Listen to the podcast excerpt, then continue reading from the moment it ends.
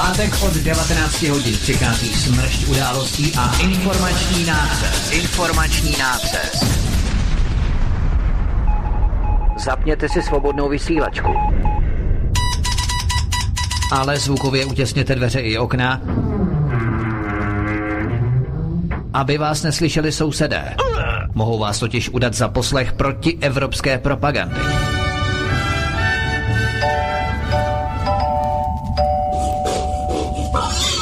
Proto buďte tuctoví, všední a hlavně nevybočujte. Pokud vystrčíte svobodně hlavu, nemilosrdně vás pokosí motorovou pilou. Demokracie? Ano, ale pouze ta po jejich. Proto zapalte svíčky, kupte pár plyšáků a semkněte se s námi v boji proti bruselskému terorismu. Šéfredaktor zpravodajského portálu Aeronet tečka cé zet pan vé ká komentuje aktuální události posledního týdne na vnitrostátní i zahraniční politické scéně. Z ganze Čechische Volk jistajíme simulantní pandem. Zákulisní informace, které se nám vždy nemusí líbit. A komu tím prospějete, co? Geopolitické analýzy, rozvědky, zpravodajské služby. Buďme napřed ve vnímání informačního pole řídících mocenských procesů. Mocenský tenzor je neúprostný. Máte zaseknutý kompas na západ? Každý pátek od devatenácti hodin si k nám přijďte pro nový, protože nám funguje na všechny čtyři směry.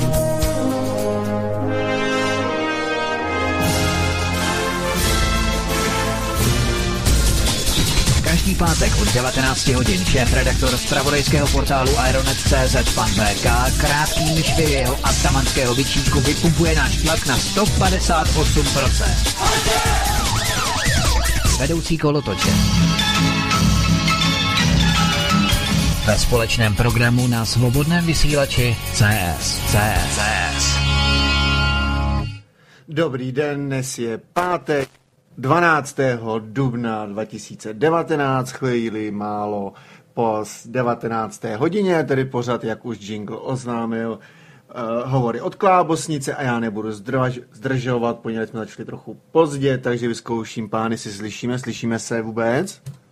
Ahoj Jirko, zdravím tebe, zdravím všechny posluchače, čtenáře Aeronetu, posluchače svobodného vysílače i tebe vé ká, ale ještě vé ká, než ti přidám slovo, tak Jirko, jsi trošičku přeřvaný, přemodulovaný, zkreslený. Možná ubrat trošku vejšky? Jo, jo, kouknu na to, takže a nebudu držovat se dál slovo. A tím. Já nevím, jestli to promítá i do nás, víš, právě to, ta přemodulovanost, tak to, když tak posluchači napíšou. vé ká taky, ahoj, zdravím tě. Tak. Nevím, co se děje, jestli je tady vé ká nebo není, nebo jestli jsem slyšet, nebo nechcem slyšet. Jo, jo, všechno je v pořádku na mý straně teda. Aha, a vé ká asi evidentně zmizel. Slyšíme se? Jo, jsi tady. No, výborně, já e, jsem neslyšel, dobře, tak slyšíme se oba dva? Ano, ano, už jsme tě pozdravili, už jsme tě přivítali. A dobře, dobře, tak ahoj Jirko, ahoj Vítku, já vás všechny vítám, já vás všechny zdravím, dneska jsme tady trošku dřív, o patnáct minut později, takže jako obvykle, skoro téměř, takže vám přeji krásný pěkný večer a hned se pustíme do všech tématů. Julian Assange byl zatčen a vyvedený z ekvádorské ambasády právě na pozvání samotného Ekvádoru. Nyní čelí extradici z Velké Británie do Spojených států amerických, kde čelí obvinění ze spiknutí, když publikoval na stránce WikiLeaks uniklé kabelogramy z amerických ambasád a diplomatické depeše amerických diplomatů. Objevilo se první video, jak britská policie zatkla zakladatele WikiLeaks Juliana Assange, pardon, Juliana Assange. Na záběrech je vidět, jak byl zadržený v centru Londýna a vyváděný z ekvádorského velvyslanectví. Jirko, podívejme se nejprve na to video. Ano, je to připravený.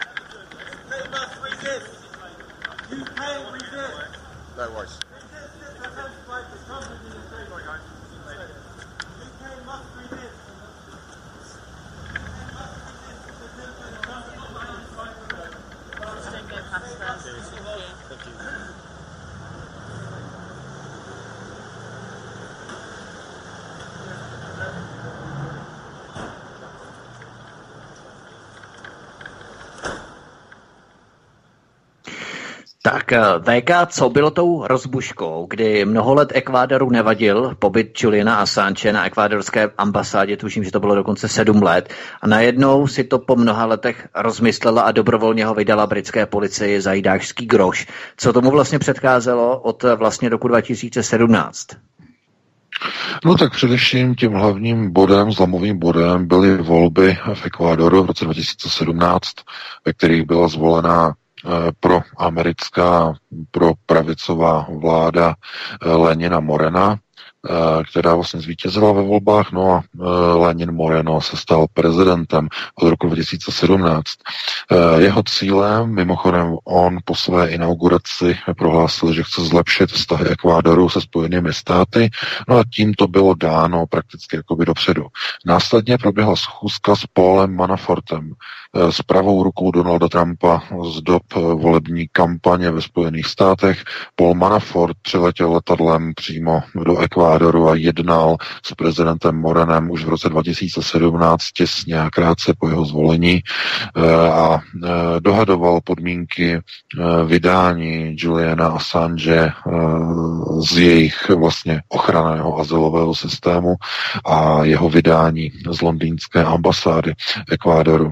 Tyhle ty informace vypustil předchozí prezident Ekvádoru Rafael Correro, který vlastně odhalil, že celá ta věc se točí okolo státního úvěru, okolo státní půjčky ve výši čtyři celé dvě miliardy dolarů, poskytnutých od Mezinárodního měnového fondu, což je americká nátlaková organizace.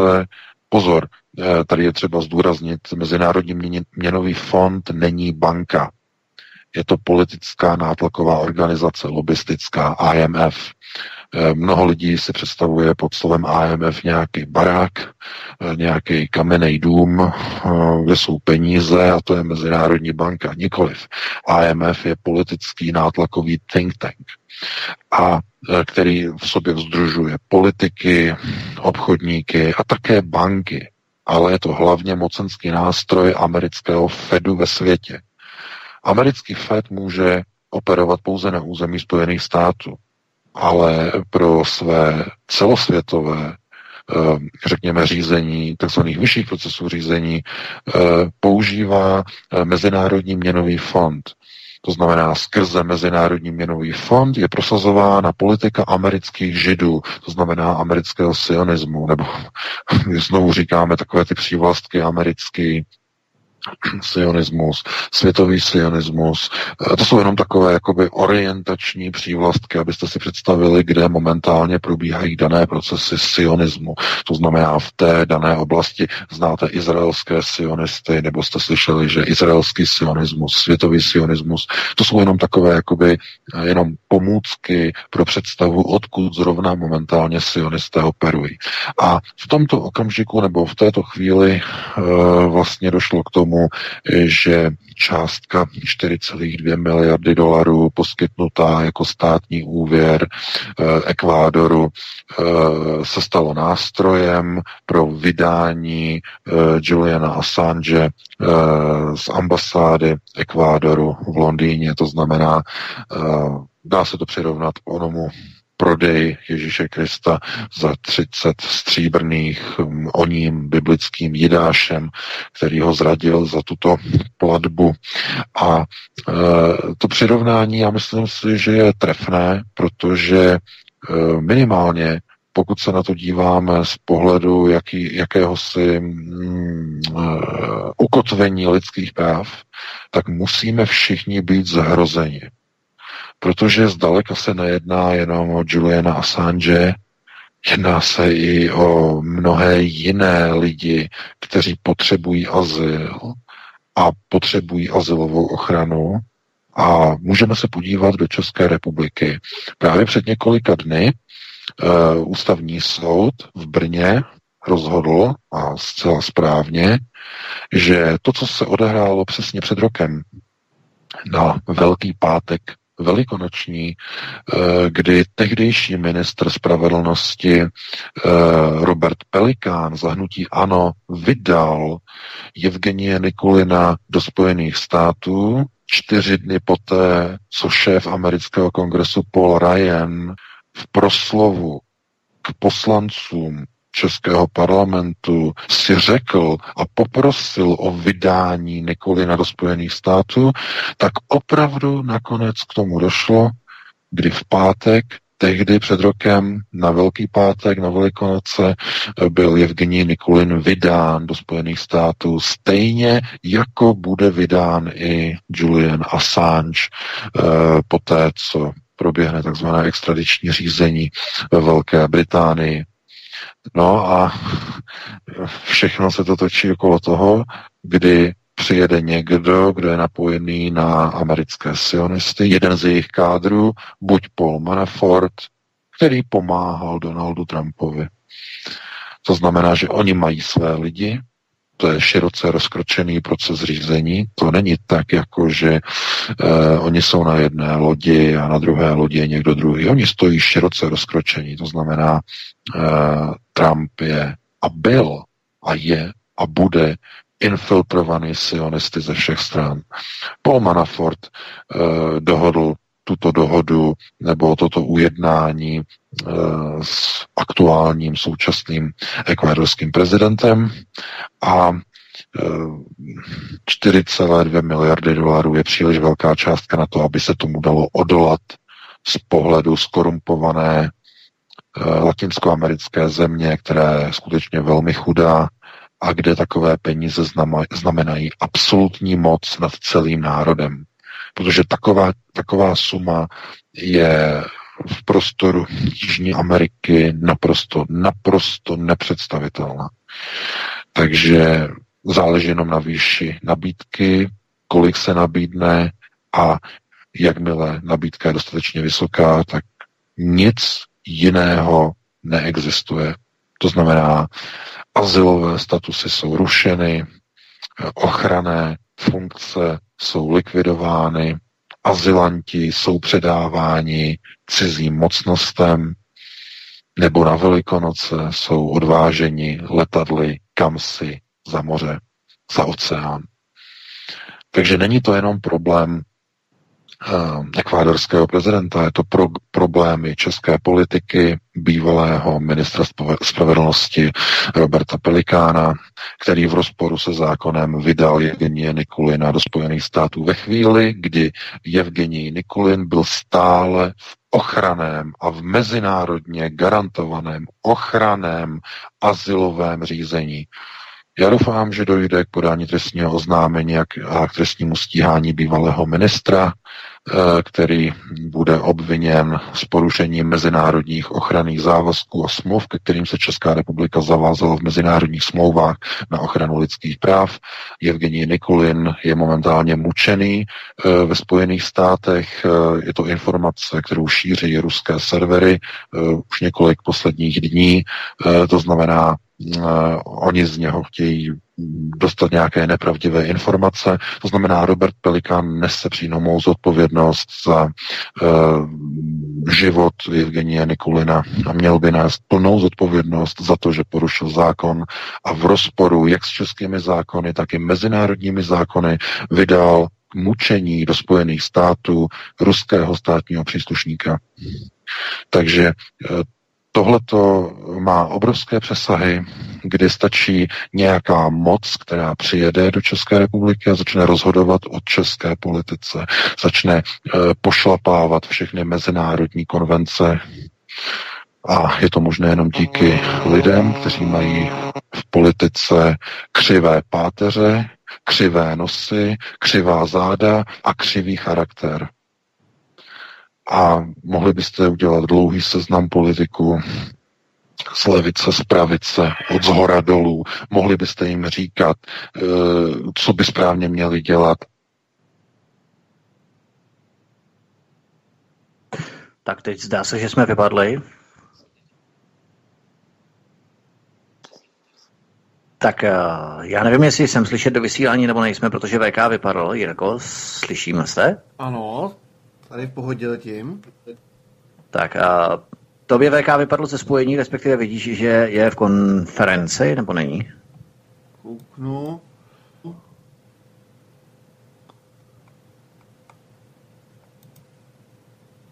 Tak vypadá to, že máme technické... Ano? Vypadá to, že jo, že je. Že je? Mm. A přes to modulace nejde. Mm. On bohužel chudák ještě stále asi třeba mluví a neví, že nefunguje, respektive, že mu to tam svítí jakože zeleně, že s námi funguje a mluví, ale neví, že nejde do vysílání, že není slyšet. No, tak budeme to muset ukončit a tě poprosím, jestli dáme nějakou písničku a my to během písničky zkusíme opravit spojení. Ano, jednou, jednu krátkou. Jo? Jasný? Super, díky moc. Takže po malé kratičké pauze, kdy skypeové linky byly trošičku proti, tak jsme zpátky. Takže slyšíme se? Ano, já jsem tady, Jirko. Zdravíme opět. No, slyšíme se dobře. Já se omlouvám, ale došlo se k nějaké zajímavé události. Úplně e, mi odešel prostě modem, vypnul se, přestal fungovat, nejde zapnout. Takže teď momentálně jedu přes mobil, jedu přes tři G, takže jestli ne... Já myslím, že bude silný signál, tady máme silný signál přes mobil, takže doufám, že to pojede, ale vypnul se, tele, vypnul se mobil, mobil, teda mobil, modem, modem normálně a nezapíná se, nezapíná. A možná, že už je, já nevím, starý, nebo... Jo. Co se z elektriky, ale je...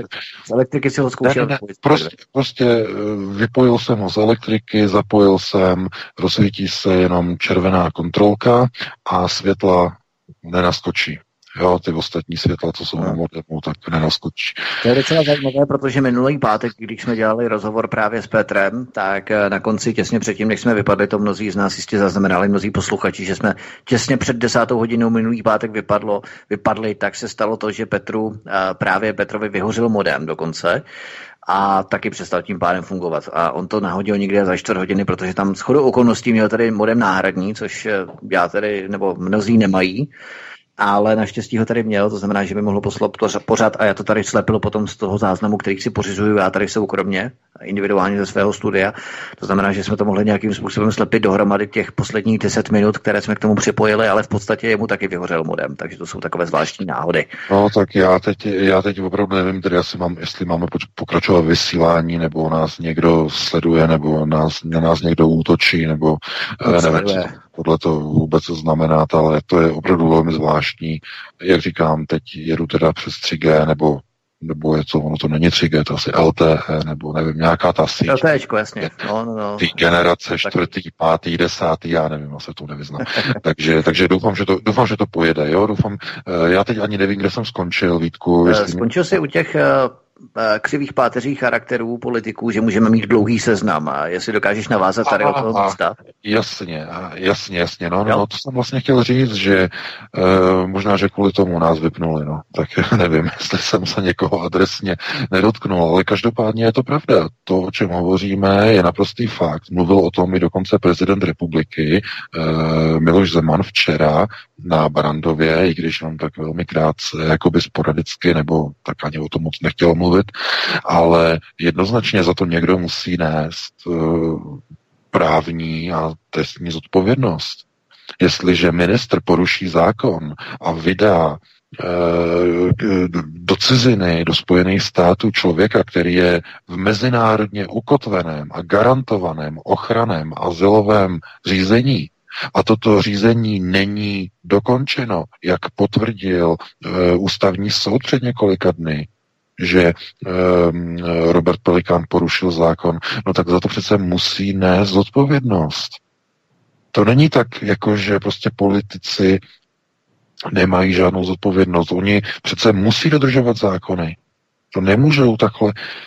Já nevím, jestli tam někdo podal jako trestní oznámení, jako, ne, jestli víš, Vítku, jestli někdo by se aktivizoval v téhleté věci, aby se to prošetřilo. To no, jako pocit, já mám pocit, že jeden člověk tam figuroval, nevím, zda to byl někdo právě z naší vlastenecké scény, alternativy, nevím, ale mám takový pocit, že tam někdo angažoval, ale možná to bylo v nějaké jiné kauze, teď, teď opravdu nevím. Jo, to, to nevím. No, no, protože to je opravdu velice vážné. Jestliže politici budou moci porušovat zákony a své zodpovědnosti se zbaví jenom tím, že po vydání nebo po vydání Jevgenije Nikulina nebo po tom, co poruší zákon, že prostě jenom odejdou z politiky, takzvaně odejdou z politiky a tím se zbaví zodpovědnosti, no tak to přece takhle nefunguje, nebo nemělo by fungovat, ne? Co to je? Teď to není normální. A chápete, za, tady alespoň víme, protože bývalý eh, ekvádorský prezident to prásknul na současného prezidenta Ekvádoru, že se jedná vlastně o kšeft, kdy eh, Julian Assange byl vydán eh, z ambasády za výměnou, tedy za to, že I M F dala Ekvádoru půjčku čtyři celé dvě miliardy dolarů a tuto půjčku dojednali Američané, protože je to jejich Mezinárodní měnový fond, který kontroluje Fed, to znamená Paul Manafort a lidi okolo Trumpovy vlády to zařídili. No, takže tam my víme, kolik je jedna jedna, ale v případě vydání Jevgenije Nikulina ten součet kontrolní neznáme. Nevíme, kolik je jedna a jedna ve výslednici uh, této kauzy. Uběhl už jeden rok. Informace uh, z ruských serverů jsou úplně šílený. Já, já ani nebudu tady prostě tlumočit, protože to ani ne, nelze to nějak ověřit, ale je to z jakýchsi prostě ruských zdrojů, rozvědka a tak dále, prostě, že tam na něho vyvíjejí nějaký nátlak a nějaký waterboarding a další věci a prostě chtějí, aby se přiznal k něčemu, co nespáchal. A píchají mu nějaká hypnotika, prostě ani a hlavně za celou dobu k němu nepustili prostě e, nikoho prostě na návštěvu, jo, jako z Ruska, nějaké rodinné příslušníky a tak dále, prostě vůbec nic, drží ho v nějaké izolaci. No a kdo za to může? No Robert Pelikán. Ten by měl teď se zodpovídat za to.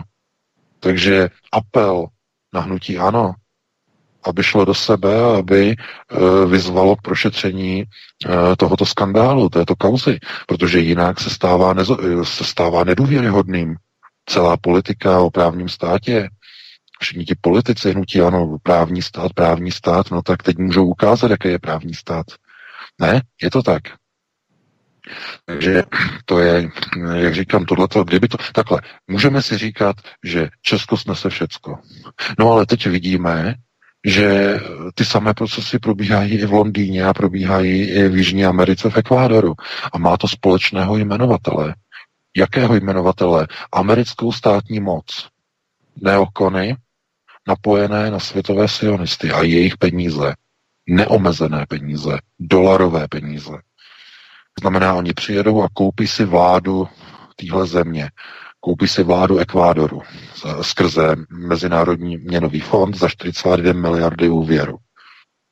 Přijedou tady, přijedou támhle do České republiky, přijedou jinam, koupí si politiky a rozhodnutí a když chtějí někoho dostat, tak si ho zaplatí a vláda servilně vyšle člověka, pošle ho pryč a zbaví ho azylové ochrany, i když na ní má právo a je součástí azylového řízení. A, ještě, a ta tragédie je, že kdyby se aspoň strhl a spustil se skandál, že by média začala ječet, křičet, podívejte se, ministr spravedlnosti porušil zákon, ten, který je tou lampou spravedlnosti, ten nejvyšší, který by, by měl ctít zákon, tak on sám porušil zákon. Víte, jaká je to stupidita? Kdo je ministr spravedlnosti? No to je ten nejsprávnější člověk, který ctí zákon. A jaká byla realita? Pan Pelikán se s nějakými zákony vytřel pozadí. Natvrdo. Poté, když přijel americký páníček, pan Paul Ryan, a požádal a řekl, řekl si uh, v proslovu poslanecké sněmovně, že by byl rád, kdyby uh, věc uh, s Jevgenijem Nikulinem, kdyby byla uh, vyřízena rychle, aby byl vydán do Spojených států, že to je hrozný a nebezpečný Putinův hacker. No, takže víte, pozornost je fixována někam k nějakému uh, Julianu Assangeovi, který je někde v Londýně a je tím odváděná pozornost od uh, šíbrů v České republice. kteří dělají to samé, co udělal Lenin Moreno, současný ekvádorský prezident. Udělal to samé, akorát, že asi v menším vydání, v menším měřítku. Jevgenij Nikulin asi nebyl vydán do Spojených států za čtyři celé dvě miliardy dolarů, i když nikdy nevíme, že? Ale něco v tom muselo být. A i kdyby v tom nebyl ani jeden dolar, ani cent, tak v tom byla nebetyčná křivárna, servilita, loajalita a úslužnost takového charakteru, která nemá vůbec žádného srovnání. To znamená, kdyby to byl nějaký politik e, nižší kategorie, někde nějaký náměstek by něco podepsal, e, někde nějaký, nějaký asistent by někde něco posunul a tak dále, porušil by zákon, tak by se řeklo, no, je to člověk, který prostě nezodpovídá tady to. Ale když to udělá ministr spravedlnosti, poruší zákon, no tak to je facka do tváře lidu. To je výsměch. To je plivnutí do tváře lidu. Je to tak? No samozřejmě, že já myslím, že by to mělo být, ne?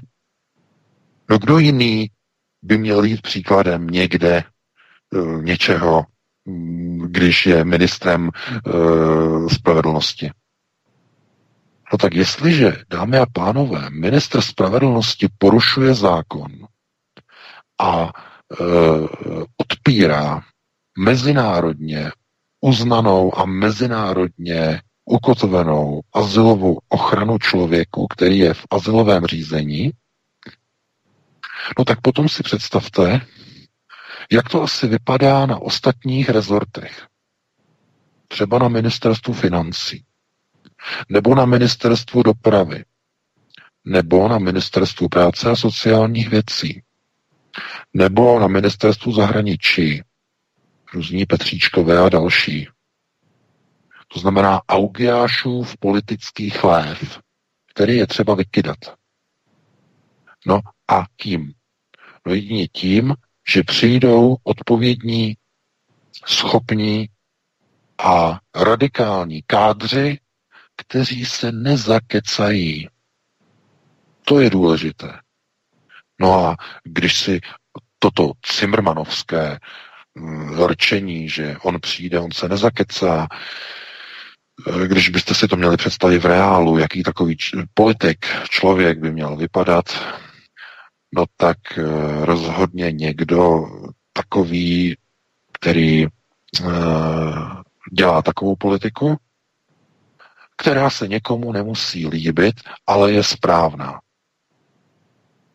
Protože dělat politiku, která se každému líbí, je velmi snadné. No a co se někomu nemusí líbit? No tak mnoha lidem se třeba nebude líbit vystoupení ze Severoatlantické aliance. A mnoha lidem se nebude líbit vystoupení z Evropské unie. A mnoha lidem se nebude líbit třeba určité, řekněme, politické změny a řekněme právní změny, které omezí, řekněme, vyvádění zisku nadnárodních zahraničních bank z republiky. To se také někomu nebude líbit. A nejenom bank, ale i jiných subjektů, které vlastní infrastrukturu, například vodárny, nebo společnosti, které se zabývají, já nevím, prodejem energií, anebo společnosti, jako jsou různé potravinové řetězce. Takže to se mnoha lidem líbit nebude. Na velmi mocných místech. No a proto tito lidé vidí, že tací politici mohou vyrůst, no to je důležité, proto se snaží dostat do politických procesů takzvanou vlastní opozici. To znamená kádry, kteří se tváří jako opozice, ale ve skutečnosti je to řízená opozice Židy, sionisty. No a to vidíme tady v Německu, už prostě nad A F D, nad kterou všichni pláčou, protože do ní vkládali takové naděje a je to velmi smutné.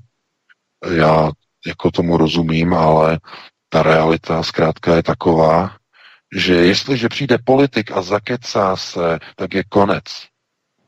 To znamená, ta národní alternativa musí vychovávat prostě pevně ukotvené kádry.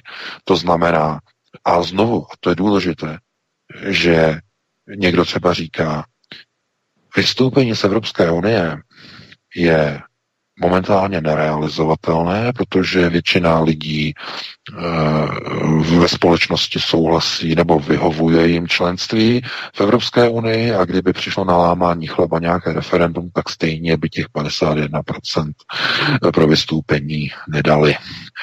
A to samé možná i ve větším poměru platí, v menším nebo větším poměru, to je otázka, platí i o Severoatlantické alianci. No, a tím to jako ukončí. Ten politik, který se zakecá. No, ale politik, který se nezakecá, řekne, my nebudeme se ptát nikoho o žádné referendum. Vstup do Severoatlantické aliance proběhl bez referenda, proto i my vystoupíme bez referenda ze Severoatlantické aliance. A pokud jde o Evropskou unii, dámy a pánové, a teď co řeknu, to bude šokující, to mnohé překvapí, ale já řeknu, žádné referendum o vystoupení z Evropské unie není potřeba. Může to udělat vláda a na základě jednoho jednoduchého mandátu. Aktivuje článek padesát, který dodá a doručí předsedovi Evropské komise, a důvodem pro aktivaci článku padesát o vystoupení České republiky z Evropské unie bude, že Evropská unie změnila své smluvní parametry od okamžiku a chvíle, kdy Česká republika v roce dva tisíce tři do Evropské unie vstoupila. Vláda nesouhlasí se změnami fungování Evropské unie. Vláda nesouhlasí se změnou základního charakteru a parametrickým nastavením fungování Evropské unie a proto ruší přístupovou smlouvu České republiky do Evropské unie z roku dva tisíce tři. A tohleto je jeden z možných rámců, který mi připadá jako mnohem reálnější než nějaká referenda. Dokonce je daleko přijatelnější. Já jsem to konzultoval už s některými právníky, mluvili jsme o tom, že kdybychom podpořili nějakou politickou stranu v České republice, která by byla podpořena i některými kádry, takže bychom vlastně zrušili všechny otázky referenda a iniciovali bychom vystoupení z těchto dvou organizací přímo rozhodnutím vlády poté, co strana se dostane do koaliční smlouvy, koaličního jednání a toto ukotví jako národní všelidový požadavek. My jako redakce Aeronetu bychom to pochopitelně nějak zmanažovali a nějakým způsobem bychom to ukotvili v právní rovině e, s lidmi, kteří s námi spolupracují a tak dále. E, je to myšlenka samozřejmě, která musí získat politickou podporu. Mě už opravdu nebaví takovéto hraní a blábolení a věšení bulíků na nos s blblým voličům jedné strany o tom, že něco se nedá, protože místo vystupování z E U budeme reformovat E U, protože mě už to nebaví. Ani mě nebaví takovéto povídání, nemůžeme vystoupit z Evropské unie, ze Severoatlantické aliance, protože mě to nebaví. To není totiž alternativa. To není pro národní ukotvení.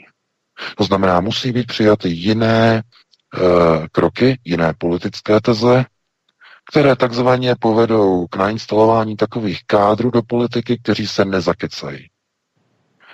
A politik, který se nezakecá, ten se nenechá ani uplatit nosatým zlořádem, který kontroluje dnes všechny procesy, jak v opozici, tak v koalici.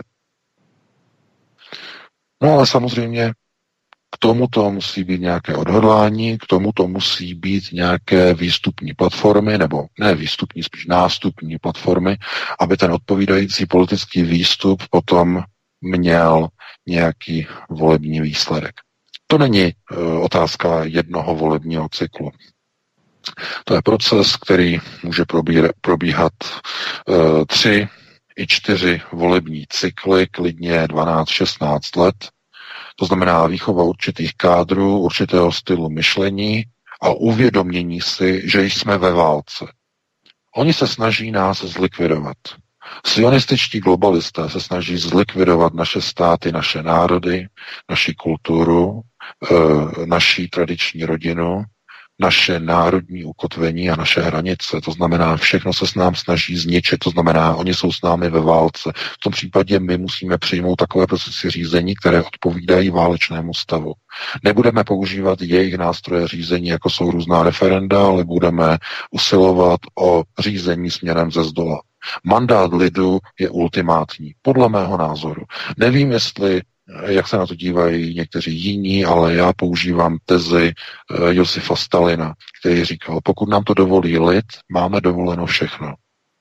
A to je ultimátní rovina. Můžete si myslet o Josefu Stalinovi cokoliv, ale tohleto, nebo v tomto já s ním souhlasím.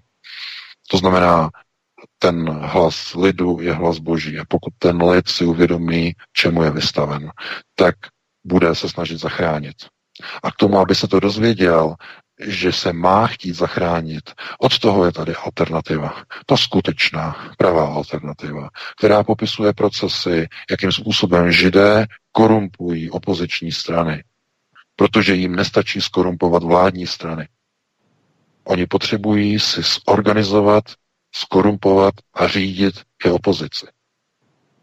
A mohli bychom přinášet články jeden za druhým o tom, jak v téhleté straně probíhá přebírání procesu řízení Židy, jak probíhají procesy korupce tady a tamhle a tamhle a neustále by nám někdo říkal, že bouráme někomu vzdušné zámky. A já si myslím, že tohle je naprosto zbytečné, protože lidem musíme nejprve otevřít oči a teprve, když mají otevřené oči, tak oni potom už sami si dokážou dávat jednotlivé souvislosti dohromady. To znamená, jestliže jste ve válečném stavu a včerejší zatčení Juliana Assange ukázalo, že válka hoří e, na, e, takzvaně na plné pecky, tak v tomto okamžiku, v této chvíli už nejsou, řekněme, ony prostory k tomu, aby lidé uvažovali o tom, jakým způsobem hrát karty s rohatým. Protože vyhrát nemůžete. Karty rohatého jsou cinknuté. A rohatý vždycky vyhraje. On totiž s vámi hraje kvůli tomu, aby vás zesměšnil. Hraje si s vámi karty kvůli tomu, aby vám dal pocit, že má smysl si hrát. Ale v konečném důsledku výsledek je vždycky stejný. S rohatým vyhrát nemůžete, protože on vám to nedovolí. No, takže to jsou jenom takové jakoby příměry a přirovnání s velkým přesahem k otázce a ke kauze e, vydání Juliana Assange e, z ekvádorské ambasády do rukou britské policie a následně do Spojených států. Ono to může trvat několik měsíců, dokonce se uvažuje, že by to mohlo trvat i roky. E, v tom jsou sledovány určité souvislosti, jakoby v tom ohledu, že se očekává, že pokud bude možné, tak oni budou chtít, aby z něho, z Juliana Assange, neudělali mučedníka. Protože to, co jste včera viděli, nebo i dnes vlastně viděli na tom videu, tak byl výraz mučedníka, konkrétně biblického Lazara, který zemřel, potom byl vzkříšen, byl vynesen z podsvětí, a celý bílý, zarostlý. A přesně ten samý obraz biblického Lazara jste mohli vidět včera ve dveřích ekvádorské ambasády v Londýně, odkud byl vynášen jako Lazar Julian Assange. To, že měl v ruce uh, onu knihu od uh, Gavrila, uh, teď si nemůžu vzpomenout na jméno, uh, toho... Uh, spisovatele. Měl v ruce totiž knížku od um, spisovatele Vítku, ano, Gore Vidal, od Gora Vidala. Uh, tenhle americký spisovatel uh, je už po smrti, on zemřel v roce dva tisíce dvanáct, ale dodnes je vlastně označovaný jakoby za, no, s tou nálepkou klasickou, to znamená za antisemitského uh, spisovatele. který vlastně napsal mnoho knih a jednou z těch knih je, je vlastně příběh takzvané národní bezpečnosti Spojených států. A v ní popisuje celou tu anabázi vývoje Spojených států za poslední několik dekád, jak se ze svobodné země stal policejní stát řízený židovskou mafií, která kontroluje banky, průmysl a vojensko-průmyslový sektor. To je děsivé čtení a on je tak, nebo on byl jedním z těch, kteří vlastně také odhalovali proces války mezi uh, Židy a Židy. Uh, jeden z významných, tedy, který se odvážil tady tu válku pojmenovat a um, to, že Julian Assange nesl tuto knihu při svém zatčení v ruce, když ho vynášeli uh, z ambasády, uh, tak to byl symbol vyslaný. To znamená, kdo ho nechal zatknout, kdo zatím stojí, odkaz, kdo, Židé, světoví sionisté samozřejmě. Takže to je plné symbolismu, to znamená vynášení Lazara e, ze, z podsvětí, drží v ruce knihu o Židech, symbol. To znamená vyslání symbolu všem těm, kteří těm symbolům, vyslaným signál, signálům a symbolům rozumí. Tohle to jsou jakoby důležité věci, které e, běžnému pozorovateli uniknou, nám ale neuniknou samozřejmě, takže jak vidíte, mohli bychom mluvit ještě hodně dlouho o Ekvádoru, mohli bychom mluvit hodně dlouho o České republice a o Jevgeniji Nikulinovi. Každopádně na to nemáme čas. Já ti předám slovo, Vítku, aby si také k tomu něco řekl. Dáme si potom přestávku, jednu písničku a pustili bychom se potom hned v druhé hodině do dalšího tématu. Co říkáš? Určitě budeme v další hodině pokračovat ryze domácími tématy, protože v ministerstvu dopravy a ministerstvu průmyslu a obchodu to začíná vřít. Jak víme, odstoupil nebo byl odvolán Dan Ťok, stejně tak jako Marta Nováková, ale uvidíme, zda bude Julian Assange otrávený novičokem, stejně jako Julia a Sergej Skripalovi. Putin už má novičok prý připravený a čučkaři z České republiky čekají na zásilku, aby to začali míchat v Liberci v laboratoře.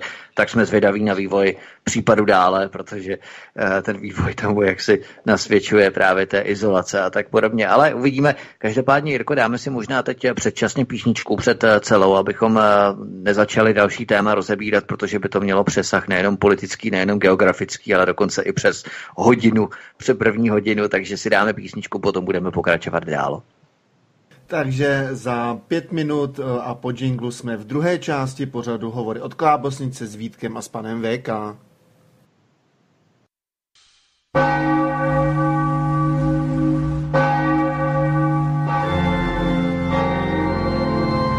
Také byste rádi věděli, kam půjdou naši politici na zasloužený odpočinek ke spánku na věčnost? Přímo z poslanecké sněmovny, přes americkou ambasádu, až do strašnického krematoria. Pojď stoupat jak dý, až tam, kam jen ptáci mohou. Chceme je nechat sedět v poslanecké sněmovně tak dlouho, abychom jim házeli my lístky do urny, než v té urně skončí oni sami. Co takhle jim dát do rukou hrstku tabletek Viagry, aby ukázali, že se dokáží za náš národ konečně postavit? Oh yeah! V pátek od devatenáct hodin přichází smršť událostí a informační nácest. Informační nácest. Každý pátek od devatenáct hodin šéfredaktor zpravodajského portálu Aeronet tečka cé zet pan V K krátkým švy jeho atamanského bičíku vypumpuje náš tlak na sto padesát osm procent. Vedoucí kolotoče. Ve společném programu na svobodném vysílači C S. C S. Takže vítejte do druhé části pořadu Hovory od klávosnice po jedné písničce od Rage Against the Machine. Já vyzkouším, pány, jestli se slyšíme. Ano, já jsem tady, zdravím, opět v druhé hodině. Ano, ano, také, také jsme tady všichni, úplně všichni. A? Tak všichni, všichni v našem počtu. Tak můžeme začít, Jirko? A ještě než předám slovo, tak chci uh, poděkovat posluchačce na jih Moravy, která poznala, že dneska je V K a Tapin z studia Klatovy. Takže jestli teda je V K uslyšíme, tak předávám slovo.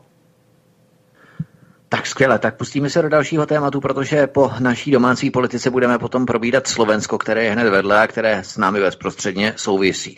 Ale nejdříve se pustíme tady, protože V K, ty si tady načal uh, Roberta Pelikána, bývalého ministra spravedlnosti, uh, který uh, nepravomocně, respektive pravomocně, ale protizákonně uh, vydal, ex, vydal uh, Jevgenije Nikulina do Spojených států amerických minulý rok. Uh, tak... Uh, Máme tady Dana Ťoka z Ministerstva dopravy a Martu Novákovou, ministryni průmyslu a obchodu bývalou už tedy.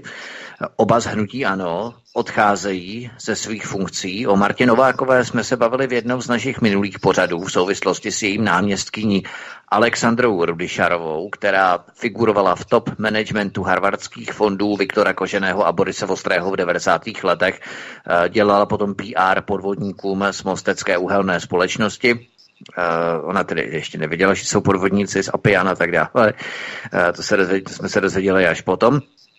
A její syn Rudolf Rudyšár je uh, asistentem předsedy K S Č M Vojtěcha Filipa. Uh, Dan Ťok ale odchází také. Čím myslíš, V K, že je to způsobené? Díky policejní razi u Jaroslava Faltýnka, šéfa antimonopolního úřadu Petra Rafaje, u kterého se mimochodem našlo v obálkách dva miliony korun různě pozastrkávaných po bytě, uh, včetně šatníku. Já ještě, než jsme začali, jak jestli před hodinou jsem byl ve večerce, měl jsem si bundu, tam jsem našel dvacet nebo čtyřicet korun, pár pětek, on tam měl dvě mega, tak každý to prostě máme nějak jinak, to se nedá nic dělat. Ale Jaroslav Faltýnek figuroval jako jedna z nejvýznamnějších osob právě na dopravě Jana, Dana Ťoka a díky tomu policejnímu zásahu zda třeba nedošlo k nějakému zpřetrhání nějakých předem dohodnutých nebo už rozjetých kšeftů a Dan Ťok prostě musí z kola ven a když už odchází jeden, tak se s ním vezme i druhá právě Marta Nováková, kolem které mimochodem také panují velké otazníky v souvislosti s jednáním Marty Novákové s čínským velvyslancem, což třeba bylo v přímém rozporu s předem dohodnutým postupem uvnitř hnutí. Ano, to my nevíme, nevidíme do toho. A proto je také odvolávanou. Takže jedna větev, proč Dan Ťok, a druhá větev, proč Marta Nováková, kdybys to měl shrnout. Já bych použil jedno přísloví, myslím, že to je, myslím, že to je dánský přísloví. Když jdete plavat, neberete si do kapsy kameny. A tím by se dalo říct úplně jako všechno, protože se blíží evropské volby. A Andrej Babiš naprosto prvoplánově se chce zbavit všech přítěží a všech kamenů ze svých kapes. To znamená, politici, kteří mají problémy, kteří jsou kritizováni, eh, okolo nich se točí různé čachry, machry, kteří nemají podporu veřejnosti, kteří jsou vykreslováni jako pomalí, eh, kteří jsou vykreslováni jako, řekněme, v uvozovkách nebo i bez uvozovek neschopní kádři, na které se snáší vlna mediální kritiky a mediálního zájmu. Všechny takové osoby a všichni takoví kádři snižují jakékoliv volební preference daného subjektu na dobrý výsledek ve volbách. A to není otázka jenom hnutí ANO, to dělají všechny politické strany. Myslíš, že takový osud, takový osud no, čeká Jaroslava Faltýnka? Uh, mm, no, tam je to... Oni takhle. Faltýnka, tam bych, tam bych váhal. Faltýnek je příliš pravá ruka Andreje Babiše. Jasně, výdal, ví toho na něj hodně, protože on byl místo předseda Agrofertu, no, že? Ano, ano, přesně tak. Tam bych, tam, ale pozor, nevylučuji, nevylučuji, že by mohl odejít, ale dostane za to něco, aby ho to takzvaně nebolelo. E, to by byla jedna z možností. Nicméně, to jsou jenom spekulace, ale co se týče obyčejných, řekněme, no tak zase to slovo, že jo, obyčejných kádrů někde v nějaké straně, tak tam se to takhle nebere. Tam zkrátka se dívá na to, kdo je přítěží A jestliže jsou volby a přitíží nějaký politik, který nemá výsledky, nemá výkon a není s ním nějaká spokojenost, tak je odejít. A kdy ho nechat odejít, než právě před volbama. Konec konců tohleto není problém jenom nějakých koaličních vládních stran. Tohleto probíhá trestuhodně i v některých stranách opozičních. O některých bychom mohli říct dokonce alternativních.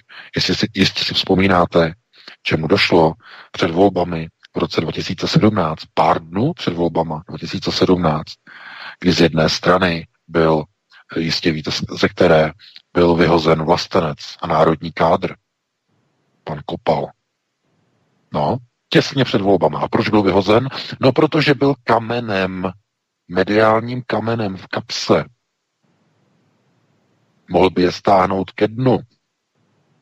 No a protože on se účastnil demonstrací proti cikánům, demonstrací e, něčeho, co by někdo označil nálepkou takzvaných extrémistů nebo neonacistů nebo národovců nebo e, prostě nějakými těmi nálepkami. No a e, vyhrabala to redaktorka Mladé fronty Dnes, že e, zase skrze Romana Mácu z Evropských hodnot, který jako první to vyhrabal, on to poslal redaktorce Mladé fronty Dnes, no a ta o tom napsala článek. No a na to Margo okamžitě hned po několika dnech, eh, no, po několika dnech, to bylo okamžitě de facto, článek vyšel v pondělí a v úterý už pan Kopal nebyl členem té strany. No a to jsem kritizoval, kritizuji to do dnešní doby. Takhle se nedá dělat politika. No, samozřejmě, že co se týče takzvaných politických kamenů, které si vezmete na plavání v politickém koupališti, tak právě ty kameny ukážou, jak, jak zdatný a dobrý a spolehlivý a výkonný jste plavec v té politice. Když dokážete plavat i s těmi kameny v kapsách. Já vím, že ty, tyhle ty příměry mají něco do sebe, protože jistě je snadné plavat s nějakým nafukovacím lehátkem, jenže běda, jakmile do něho někdo píchne a ono se vyfoukne, tak jdete ke dnu s celou parádou. No, takhle je to i v životě, takhle je to i v politice. To znamená, pokud budete si zjednodušovat politiku a budete vyhazovat své členy, své kádry, jenom kvůli tomu, že máte pocit, že vás někam táhnou dolů, no tak daleko nedoplujete. Protože nebudete mít síly na ty tempa, které vás čekají proti tomu proudu, který se proti vám žene. Protože ono to plavání v té vodě není v rámci nějakého bazénu, klidného rybníčku, ale to je proud řeky. A ta řeka se jmenuje globalizace. A co dělají národní strany? No ty se snaží plavat proti proudu té globalizační řeky. To je příměr. Přesně to dělá alternativa, nebo, nebo nedělá, ale o to se snaží. Plavání proti proudu. Tak já, aby se neutopil v těch, těch metaforách, máme tady ještě dvě témata. Jasně, jasně, tak, jasně, jasně. Já jenom, já jenom, mě to prostě, tady to jako přichází prostě do souvislosti jako naprosto jasná mozaika, protože tohle to si jako mnoho lidí neuvědomuje, že pokud chtějí dělat politiku na alternativě, tak musí počítat i s těmi kameny. A týká se to samozřejmě i Andreje Babiše. Že Andrej Babiš, on takhle neuvažuje. Jakmile vidí nějaký problém, chová se jako manažer. Manažer, co udělá manažer, když vidí problém ve firmě? Okamžitě vyrazí daného člověka. Nemá problém. Takže on se chová v politice jako manažer. Vidí, že ve volbách by mu Ťok nepomohl, vidí, že i e, ministrině, které, které uniká základní ekonomický, e, řekněme, zákon o poptávce a nabídce. No, paní ministrině, že řekla, že čím e, více by lidi, lidé volali, tak tím jako nižší by byla cena za volání a problémem vysokých cen za volání v Česku je to, teda e, problémem ne za volání, ale za data. Problé, problémem vysokých cen dat e, za mobilní data v České republice právě prý to, že jako lidé málo datují a málo spotřebovávají mobilní data, takže kdyby spotřebovávali víc, takže cena by byla nižší. Takže tenhle ten nesmysl ona vypustila z svých úst a pouze odkopala sama sebe, když ukázala, že je naprostý ekonomický diletant. Protože samozřejmě, že ve volném trhu je to přesně obráceně. Čím vyšší je spotřeba, tím vyšší je cena, protože se stává nedostatkovým, je to žádané zboží. No, právě ceny klesají, když o zboží není zájem. A tohle to jako pouze ukazuje na to, že ti lidé jsou úplně v té politice odtržení od reálného života. Úplně odtržení. Protože normální člověk by takovouhle blbost v životě neřekl, ale hod, jak říká Pekin, nejsou kádry. A proto to platí nejenom o ministru zahraničí panu Petříčkovi, že nejsou kádry, ale platí to skoro o všech ministrech. Nebo skoro, no možná o všech. Já teď nechci nějak paušálně hodnotit všechny ministry Babišovy vlády, ale Um, jako pokud tam někde vidíte nějakého lumena, který tam svítí a který je prostě skvělým ministrem, tak budiš, ale uh, obecně se dá říct, že jsou tam dosazeni lidé, kteří zkrátka uh, ony statusy kádru jednoduše nemají. Takže co se skrývá za těmito, řekněme, jakými si posuny figur a výměny figur na šachovnici, je to jednoduché, blíží se volby a Andrej Babiš se rozhodl, že bude uklízet, takže uklízí. Tak to bych to uzavřel a šli bychom hned na další téma, Vítku. Do médií unikla fotokopie návrhu smlouvy na rozmístění vojsk americké armády na Slovensku. Američané podle této smlouvy mají mít na Slovensku dvě letecké základny podle vzoru amerických základen v Turecku a na japonské Okinavě. Politici na Slovensku však přitom do této chvíle tvrdili, že žádné takové dohody neexistují a nikdo o nich nejedná. A najednou je na světě přímo návrh smlouvy pro vytvoření dvou amerických základen na Slovensku.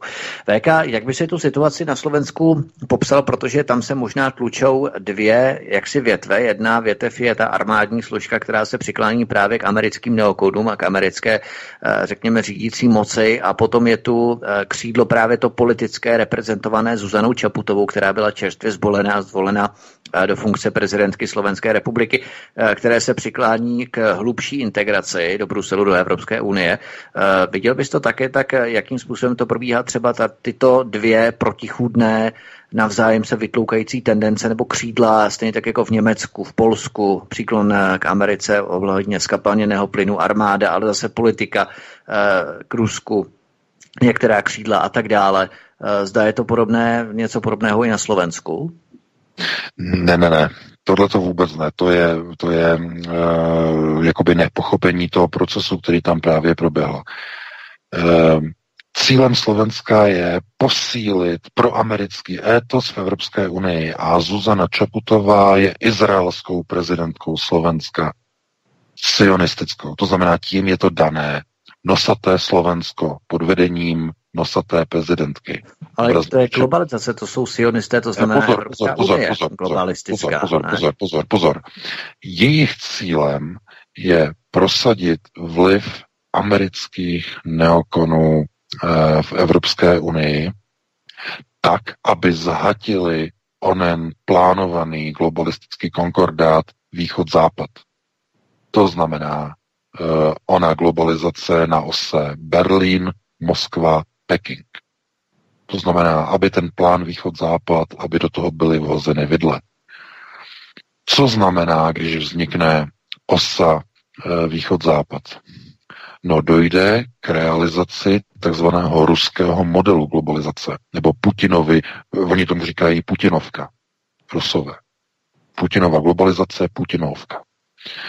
A Putinovka by znamenala eh, de facto jakýsi uh, model nového světového řádu, ale obrácený dovnitř. To znamená, Evropu by si roz, uh, tento, tento konkordát východ-západ by byl rozparcelovaný de facto na tři křídla. Západní křídlo by bylo celé kompletně pod kontrolou Berlína, Reichstagu. Kompletně celá Evropa, střední, východní Evropa, západní Evropa, všechno pod kontrolou Berlína. E, Rusko, Turecko, střední východ a ty procesy probíhají, by byl pod kontrolou Ruska. Proto si všimněte, že Rusové se v posledních letech začali aktivovat na Blízkém východě.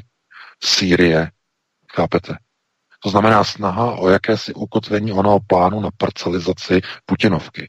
No a východ, Čína a celý dálný východ pod kontrolou Číny a, a Pekingu. Tomuto konkordátu by veleli chasičtí židé. To znamená chasická Rus. Oni sice mají teď momentálně sídlo v Rusku, protože Rusko je samozřejmě chasická Rus. Vladimír Putin je, je koněm chasické Rusy, je jejich, výkon, je jejich výkonným kádrem. Oni si ho dosadili na svoji ochranu, na ochranu ruských židů. A i když by to bylo takto široce rozkročené, tak ten proces řízení by byl, ten proces řízení by byl zaštítěný židy s velkým Ž. Proti tomu bojují světoví sionisté. Aby tento plán byl zmařen, je třeba vytvořit blok, štít, klín, který bude v Evropě vražený mezi Berlín a Moskvu. Tím štítem je projekt Trojmoří. Ten je řízený sionisty.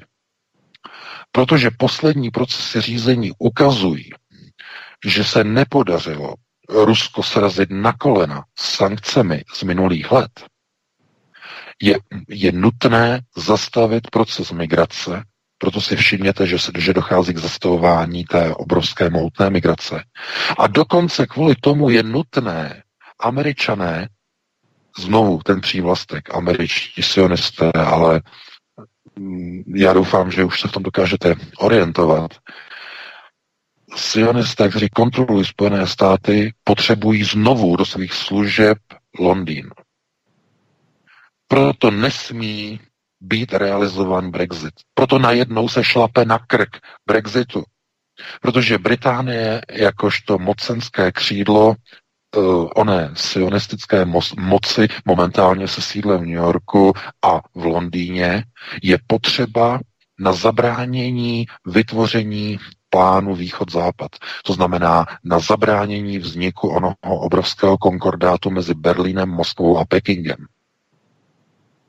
Proto dochází ke šlapání na brzdu ohledně Brexitu, proto najednou už Brexit není žádoucí. Je nebezpečný a hledají se reverzní procesy.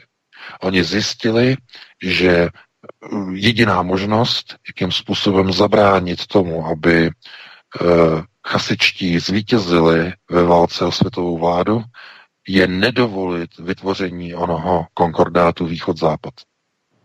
To znamená, všechny síly jsou teď vrženy do toho, aby ve střední Evropě vznikl klín a ten klín mezi Berlínem a Moskvou má už svoje jméno, jmenuje se Projekt Trojmoří a účastní, anebo mají se na něm účastnit pobaltské země, Polsko, Česká republika, Slovensko, Maďarsko, Bulharsko, Rumunsko a země bývalé Jugoslávie, e, mimochodem i v rámci takzvané Nové Makedonie nebo Severní Makedonie nebo Republiky Makedonie a tak dále. To znamená, Američané chtějí mít přístup ke třem mořím.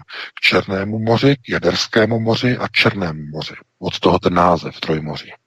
A tenhle ten blok, který se bude nacházet ve střední a jižní a, nebo jihovýchodní Evropě a na Balkáně a bude se odpro, rozprostírat mezi třemi moři, tak e, tento projekt, e, projekt Trojmoří, je plánem světových sionistů a bude realizovaný skrze americkou ozbrojenou pěst.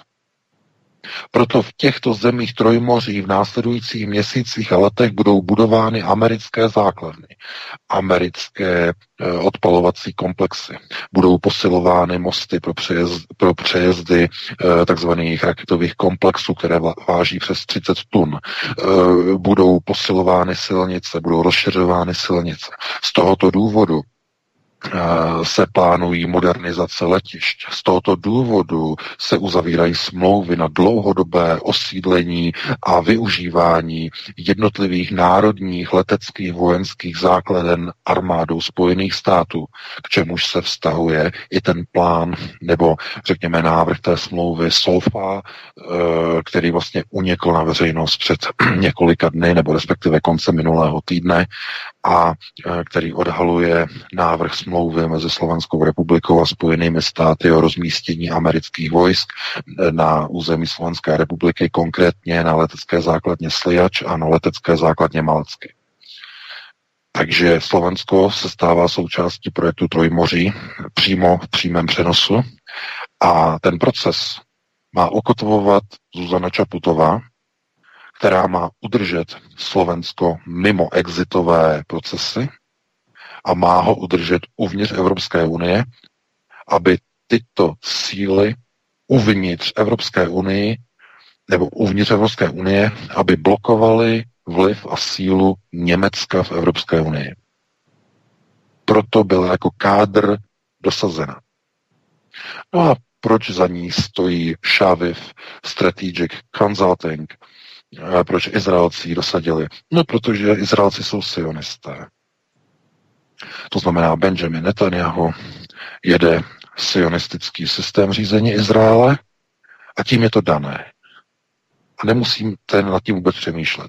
To znamená, Slováci si zvolili izraelskou prezidentku, která je dislokovaná na Slovensku. Je to úplně stejné, jako když v nějaké banánové jihoafrické republice, nebo ne, ne jihoafrické, ale nějaké jihoamerické republice, v nějaké jihoamerické nebo středoamerické zemi, ale konec konců i v Africe, to je jedno, když je zvolena nějaká loutková vláda, loutkový prezident, nějaký vůdce, eh, dostane ze zahraničí dvacet milionů dolarů a vyhraje volby a e, potom celá země jede procesy, které potřebují američtí osatí. To znamená různé privatizace diamantových dolů, privatizace půdy, privatizace vody, privatizace ropných nalezišť, e, nalezišť železa, železných rud a tak dále a tak dále. To znamená, nebo to, co probíhá konec konců, ten boj o moc ve Venezuele je typickým e, příkladem tohoto řízení. Takže e, znovu, e, jestliže někdo chce zůstat v Evropské unii a chce integraci a sponzoruje ho Izrael, tak to není kvůli tomu, že by chtěl budovat lepší sluníčkovou Evropu, ale chce mít kontrolu nad Evropskou unii, aby nedošlo ke spojení Berlína a Moskvy. Dokud totiž v Evropské unii budou tyto proamerické, a znovu přívlastek proamerické, prosionistické státy, kde budou v podstatě vlády, které dělají proamerickou zahraniční politiku, tak do té doby nebude dovoleno spojení Berlína a Moskvy. Protože tyto kádři a tyto země v Evropské unii, které budou pod kontrolou americké, znovu rovná se sionistické moci, nedovolí vytvoření konkordátu východ-západ. Nikdy. Proto i kdyby Berlín se postavil na hlavu a bude chtít jednoho dne zrušit, smlou- zrušit sankce proti Rusku, bude chtít stavět další další ropovody a plynovody s Ruskem, tak už to nebude dovoleno, protože Američané skrze své země, jako je Slovensko, jako je Česká republika, jako je Polsko, jako je Maďarsko, jako je Bulharsko, jako je Rumunsko a pobaltské země, už to nebude Berlínu dovoleno. Tím bude vržen klín mezi Berlín a Moskvu a plán Putinovky nebude realizován. Takhle jednoduché to je. A přitom děsivé to je. To znamená, že pokud rozumíte těmto procesům řízení, tak rozumíte i tomu, o čem jsme hovořili v první hodině, Rozumíte i tomu, proč je vydáván někam Jevgenij Nikulin, proč je vydáván někam Julian Assange a rozumíte i tomu, proč je možné zvolit někde v nějaké zemi prezidentku, kterou do funkce zafinancoval a zasponzoroval její kampaň osobní přítel izraelského premiéra Benjamina Netanyahua. Protože Áron Šaviv, který takzvaně v uvozovkách udělal Zuzanu Čaputovou ve volbách, je osobním přítelem Benjiho. Takže Slováci mají izraelskou prezidentku. Není to slovenská prezidentka, je to třeba rozlišovat, uvědomit si, že jejím cílem je jednat ruku v ruce se zájmy amerických neokonů, rovná se nástroje sionistického řízení. Jejíž je e, americká armáda údernou pěstí. Tak to jednoduše. Takže já bych tady to uzavřel a pustili bychom se hned do dalšího tématu, Vítku. Možná, V K, kdybychom ještě měli dokončit toto téma v podobě Nord Streamu dva, což v podstatě propojuje Berlín s Moskvou určitým způsobem, protože polovinu nákladů na výstavbu tohoto plynovodu nese na svých bedrech ruský plynárenský gigant Gazprom a jeho evropskými partnery v tomto projektu jsou německé společnosti, němečtí průmyslníci Uniper, Wintershall, britsko-nizozemská firma Royal Dutch Shell a rakouská O M V a francouzská N G a tak dále. To znamená, že se na tom podílí i výraznou měrou Evropa. V podstatě nevráží zase opačně jako jakýsi counter-strike nebo protiúder v podobě ano, ano, ano. na to propojení? Bylo by, bylo by naivní si myslet, že Německo a řekněme tato globalistická moc, řekněme o něch můžeme říkat chasidů, i když ono to není úplně tak přesné, protože nejsou jenom chasidé, to jsou, jsou různé, různé větve židů, tak jim v podstatě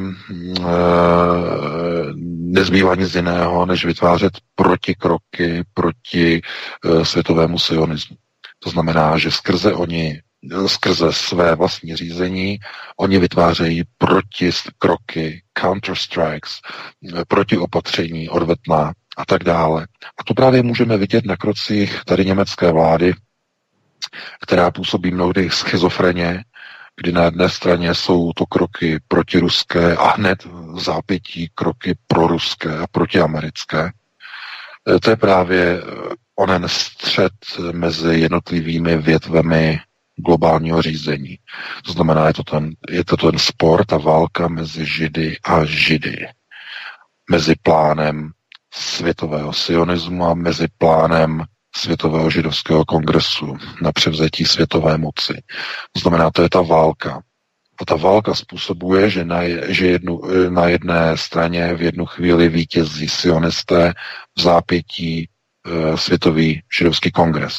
Každou chvíli je to, je to jinak. To znamená, jakási poziční válka z jedné strany na druhou se to překlápí. V jedné chvíli probíhají procesy, které jsou zjevně vítězstvím a triumfem sionistů, v zápětí procesy, které jsou counterstrikem a jsou naprostou fenomenální odvetou eh, židů s velkým ž, to znamená chasických. To jsme viděli konec konců v Sýrii. To byla monumentální odveta sionistům. Podržení Bašára Asada ze strany ruské armády. To znamená, chasická Rus si zachránila krk a vrátila sionistům úder na území Sýrie. To byl majstrštyk. No a takovéto pří, příklady a případy bychom mohli hledat na mnoha, mnoha místech. A co se týče právě Nord Streamu dva, je to jeden z těch příkladů, kdy uh, ruští, uh, nebo ona ruská strana chasického kongresu si pojišťuje svoji sílu a vliv na Evropskou unii tím, že bude dodávat plyn dalším potrubím, takzvaným Nord Streamem dva do celé Evropy. Ale těmi garanty je samozřejmě Německo, Německo, Německo, Německo a ostatní země ty se připojují ad hoc podle toho, jak zrovna je nastavená ta, která konkrétní vláda v dané evropské zemi v okamžiku, kdy je ta vláda u moci. Změní se volby, jsou další volby, vláda se změní a najednou už je to jinak. Změní se procesy řízení. V zemi, kde dříve byly pro chasičtí, najednou jsou pro sionističtí. Jo? To znamená, to se mění průběžně. Ale nikdy nedojde k situaci, že by bylo do procesu řízení připuštěno pronárodní těleso, protože nenastoupí a neusedne na stolec moci ten, který není pod čepcem nebo pod zástěrou. A tím je řečeno a dáno úplně vše. Proto e, znovu tohleto vysvětlování, to je jakýsi základ.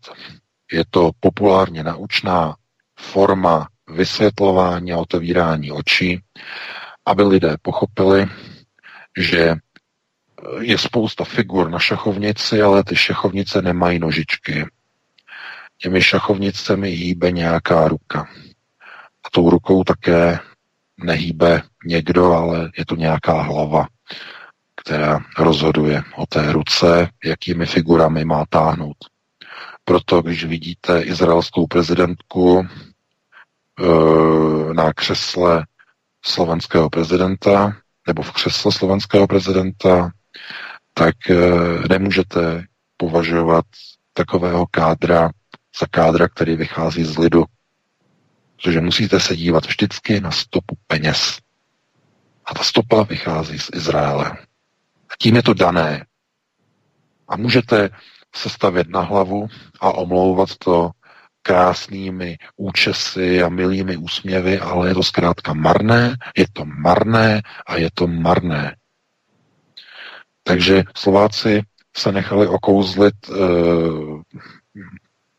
pěkným úsměvem a e, paní s příjemným vzhledem a vizáží, ale zkrátka doufám, že tam není nikdo, kdo by se domníval, že ona bude kádrem národního ukotvení.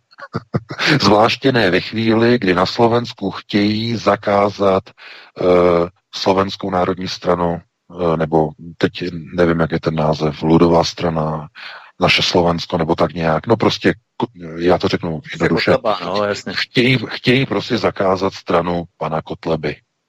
Takže ve chvíli, kdy chtějí zakázat stranu pana Kotleby, tak je to dané, je to nosaté právo. Nosatí se bojí, že pan Kotleba by jim na Slovensku začal dělat pořádek a že by se z něho stal kádr, který se nezakecá. Z toho oni mají děsivou hrůzu, paniku a jsou ochotní pustit si žilou. To znamená otevřít svůj měšec a nasypat všem okolo, kdo jsou ochotní natáhnout ruku, aby šli proti Kotlebovi a jeho straně. A to je moc velká síla. Moc velká, moc nebezpečná. Tohle to se například nikdy nestane v České republice S P D. To vám garantuji. Nikdy. A z jakých důvodů? O tom raději nebudeme vůbec mluvit, o tom ani nechtějte vůbec ani vědět. Takže tímto bych to ukončil, přesunuli bychom se na další téma, Vítku. Já myslím, že jich máme ještě dost. Já si myslím, že bychom mohli zabrousit na celé takové zajímavé téma, které jsem zaznamenal u nás v naší domovině, v našich luzích a hájích, protože portál Očko T V oznámil, že pirátský poslanec Tomáš Martínek navrhl kandidaturu youtubera a blogera Karla Kováře alias Kovyho na státní medaili kvůli tomu, že pomáhá prý vzdělávat společnost. A v tomto roce navázal spolupráci, mimochodem Karel Kovář, to už jsme tady probírali v některém z našich minulých pořadů, navázal spolupráci se společností Člověk v tísni, se kterou připravil pětidílnou sérii Kovyho mediální ring. Jedná se o edukační videa v rámci programu Jeden svět na školách a Kovy se v nich věnuje tématům mediální gramotnosti. No a teď ho Piráti navrhují na státní medaili a udělení státního vyznamenání. Co ty na to, V K? Přesahuje, řekněme, mentální obzor pirátských poslanců svět jakýchsi pubertálních hvězd? Já bych jim neříkal hvězdy, to jsou takzvaní, takzvaní influenceri, nebo influencers. Je to takový ten nový výraz, který se teď používá v poslední době, že ti lidé na sociálních médiích, kteří mají jakoby nějakou mediální uh, vizitku, to znamená, jsou mediálně známí, tak se jim říká influenceři. To znamená, mají vliv na někoho, nebo na názory a postoje svého, řekněme, svých vrstevníků, nebo svého věkového uh, spoludiváctva, abych tak řekl, protože sledují na YouTube a na dalších platformách. Takže rozhodli se, že někoho ohodnotí, že někomu dají prostě medaily nebo dají někomu nějaké ocenění, nějaký řád. A to hlavně kvůli tomu, že je třeba jakoby podpořit oceňování a práci těch lidí, kteří prosazují ty jejich pravdy, ty jejich kampaně, ty jejich protinárodní, protirodinné, protivlastenecké postoje, které ve svých jednotlivých YouTubeových videích uveřejňují. To znamená propagace multikulty, propagace homosexuality, propagace L G B T, eh, propagace eh, migrace, přijímání uprchlíků, propagace takzvaného, oni tomu říkají, sexuálního neutralismu. A chápete, a když si to vlastně dáte jakoby vedle sebe, porovnáte si to, tak jaké hodnoty oni vlastně vyznávají, no tak jsou to hodnoty nového světového řádu. No, já si nemyslím, že by prezident Miloš Zeman že by udělil panu Kovimu nějaké vyznamenání, to si nedovedu představit, tím by se totiž totálně Miloš Zeman zdiskreditoval a doufám, že, to, že na tom ještě není tak špatně s úsudkem, i když pozor, některé jeho poslední kroky, například v otázce Juana Guaida, byly naprosto skandální, to opravdu, a to ještě není uzavřená kauza, to není uzavřená kapitola.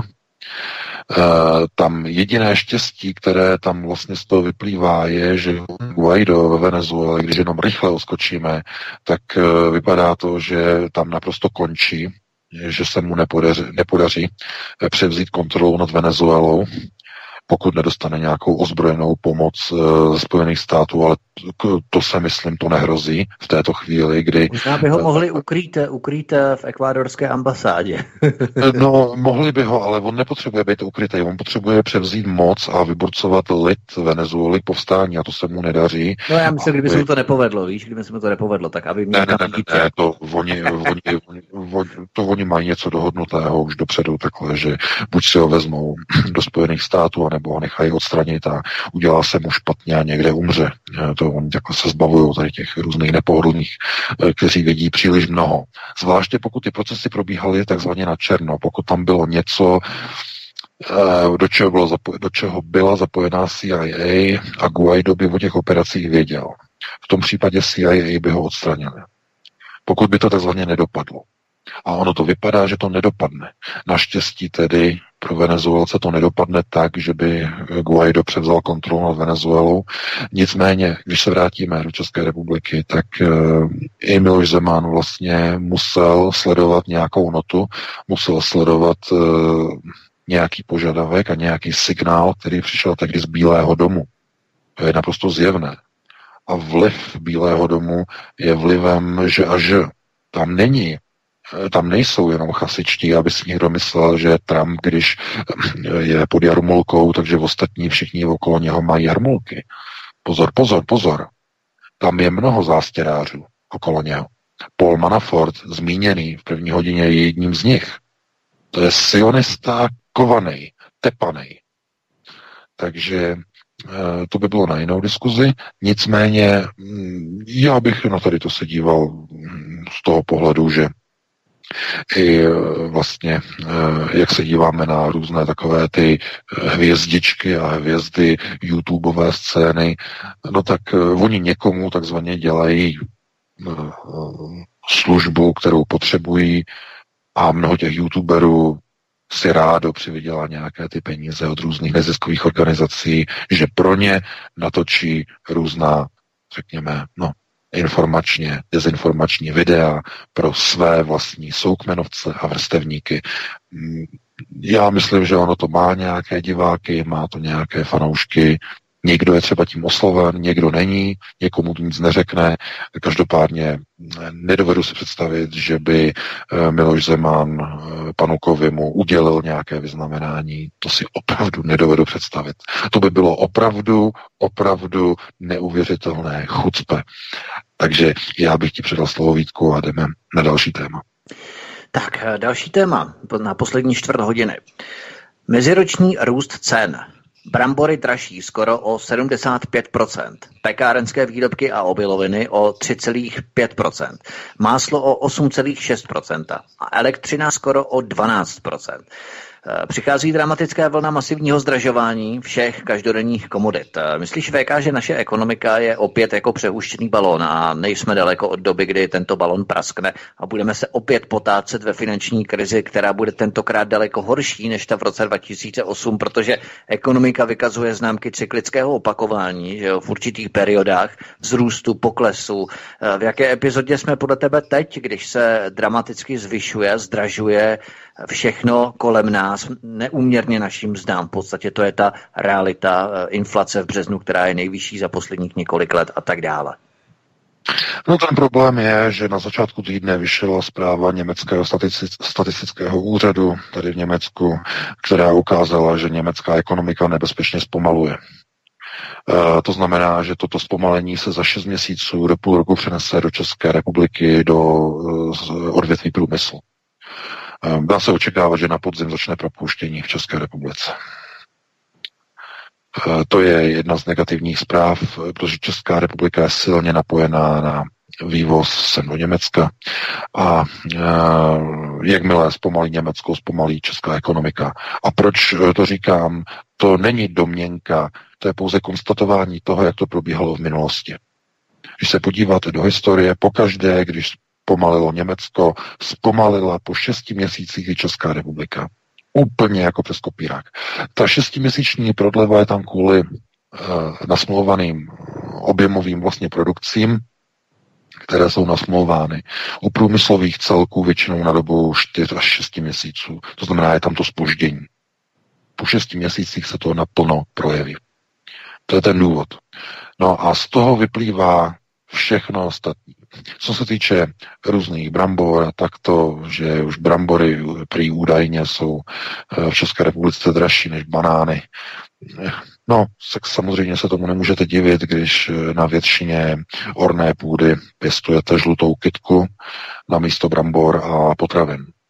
Jestliže v České republice se pěstuje takový objem řepky, tak je jasné potom, že objem orné půdy není nafukovací a není tolik prostoru na pěstování brambor. A pozor, i kdyby ten prostor byl, tak zemědělci by stejně ty brambory nezaseli a nezasadili a nepěstovali. A to z toho důvodu, že se to ekonomicky nevyplatí. Protože na brambory, na rozdíl od řepky, nejsou dotace. A tím je to dané. To znamená, teď dokonce vlastně v Evropské unii údajně vlastně přišel nový.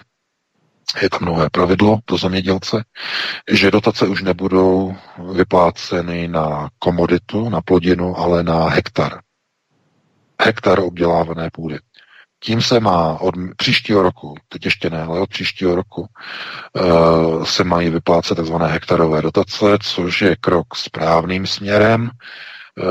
Nicméně znovu se to týká toho, jak budou nastavené výkupní ceny, a to z mnoha, mnoha důvodů. Nicméně, co se týče těch brambor, mohlo by to dokonce pomoci, a to z toho důvodu, že když teď jsou vysoké ceny, tak zemědělci mohou díky tomu být motivováni pěstovat brambory.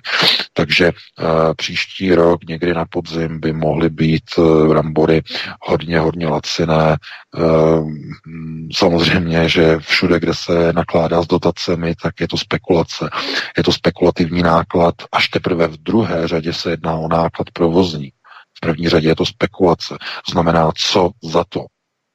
A ten zemědělec si sakra rozmyslí, jestli za hektarovou dotaci nakoupí osivo pro řepku, anebo bude složitě a problematicky pěstovat brambory, květák, anebo něco jiného, kde jsou mnohem větší náklady na ošetřování a na pěstování než u plevelnaté rostliny, kterou je řepka olejka. To je mimochodem vyšlechtěná, vyšlechtěná odrůda normální plevelnaté rostliny, jako plevel.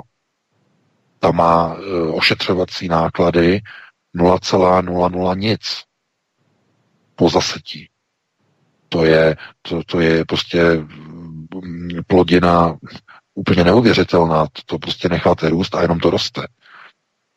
Ale to neplatí o, o jiných produktech. Neplatí to o obilí, neplatí to o e, zelenině, neplatí to o bramborech, neplatí to o, já nevím, o zeli, o květácích a o mrkvích a o dalších vlastně produktech. To vůbec neplatí. Tam musíte mít sakra velkou péči.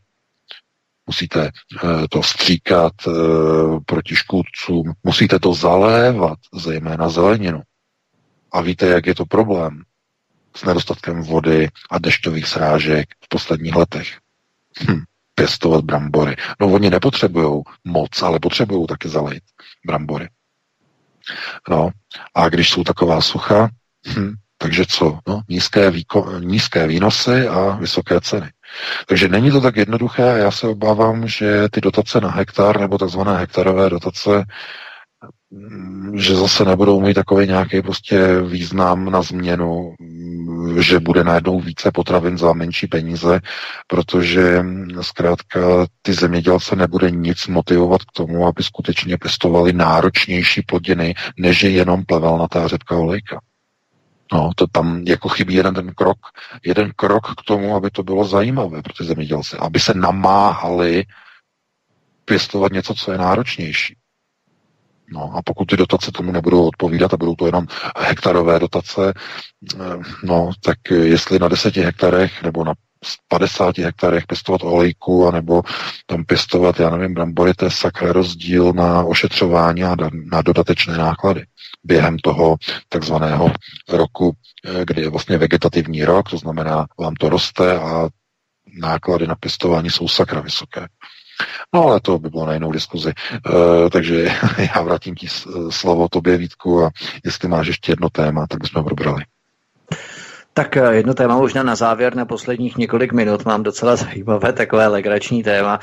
E, americká univerzita v Pensylvánii zavedla mazlící skupinu pro studenty mužského pohlaví, aby jim pomohla redefinovat tradiční mužskou sexualitu.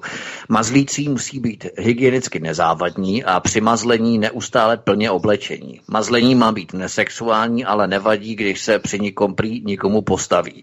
Má to být považované za zcela běžnou událost během tradiční tradiční tohoto mazlení. Tradiční maskulinita, rozumějme mužnost, je prý zraňující, harming, nebo harmful, tam píšou, a proto se mají studenti díky mazlení vypořádat se stresem a svou mužnost redefinovat. Doktor Christian Young dokonce mazlící skupiny povyšuje na terapeutickou záležitost. No a můžete se zaregistrovat na mazlící webík, který už má šedesát devět členů mimochodem na této univerzitě a dosud podle univerzitního webíku mazlícího proběhlo čtyřicet šest mazlících událostí. Takže toto má být novou generací. Zatímco ženy budou pořvávat ve feministických spolcích a tahat se s migranty, kteří si je vezmou, chlapy se budou mazlit nejdříve spolu na univerzitě, potom spolu se mazlit s dětmi doma, mít nádobí a pečovat o domácnost. Jak sladká budoucnost. V K v podstatě asi to navazuje na tu tvou knížku, kde bude asi kapitola ohledně ženštilé generace mužů právě. To už to, už to tady řešíme pořád dokola v podstatě. Je to, je to, je to zcela zjevné, protože tím hlavním cílem de facto je odstranění takzvaného genomu bílého, na, bílého bojovníka z povrchu země, z povrchu planety země. Pokud jste četli tu první knihu, to je moji první knihu, tak se tam určitě zaregistrovali vlastně i to pojednání o takzvaných alfa signálech a o původu člověka a tohleto je vlastně jenom příklad toho, jakým způsobem de facto degenerovat ono můžeme říkat mužské pokolení takzvané bílé civilizace.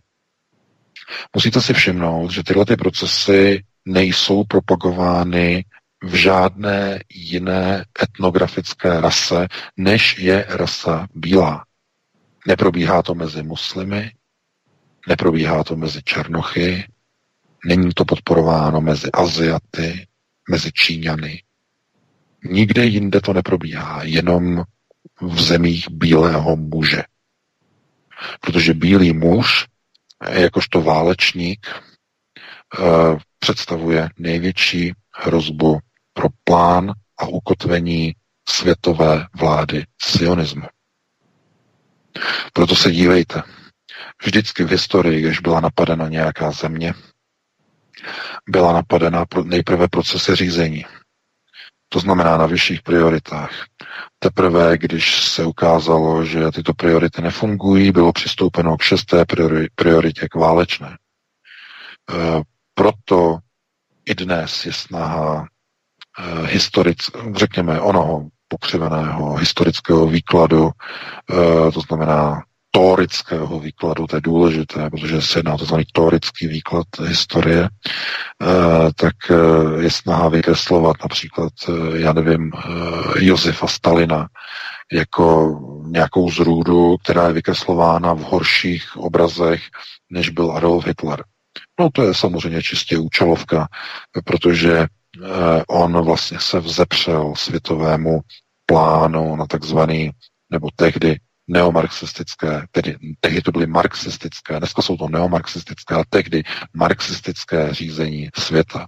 To znamená, on se vzepřel plánu světového marxismu a chtěl prosazovat Sovětský svaz takzvaně pronárodním a ono není správné říkat jako vlasteneckým, protože sovětský svaz... Sovětský svaz právě vyrostlý na těch principech marxismu. Já právě, já právě, já právě tomu, se k tomu chci dostat, protože Vítku, jsi moc rychlej, víš.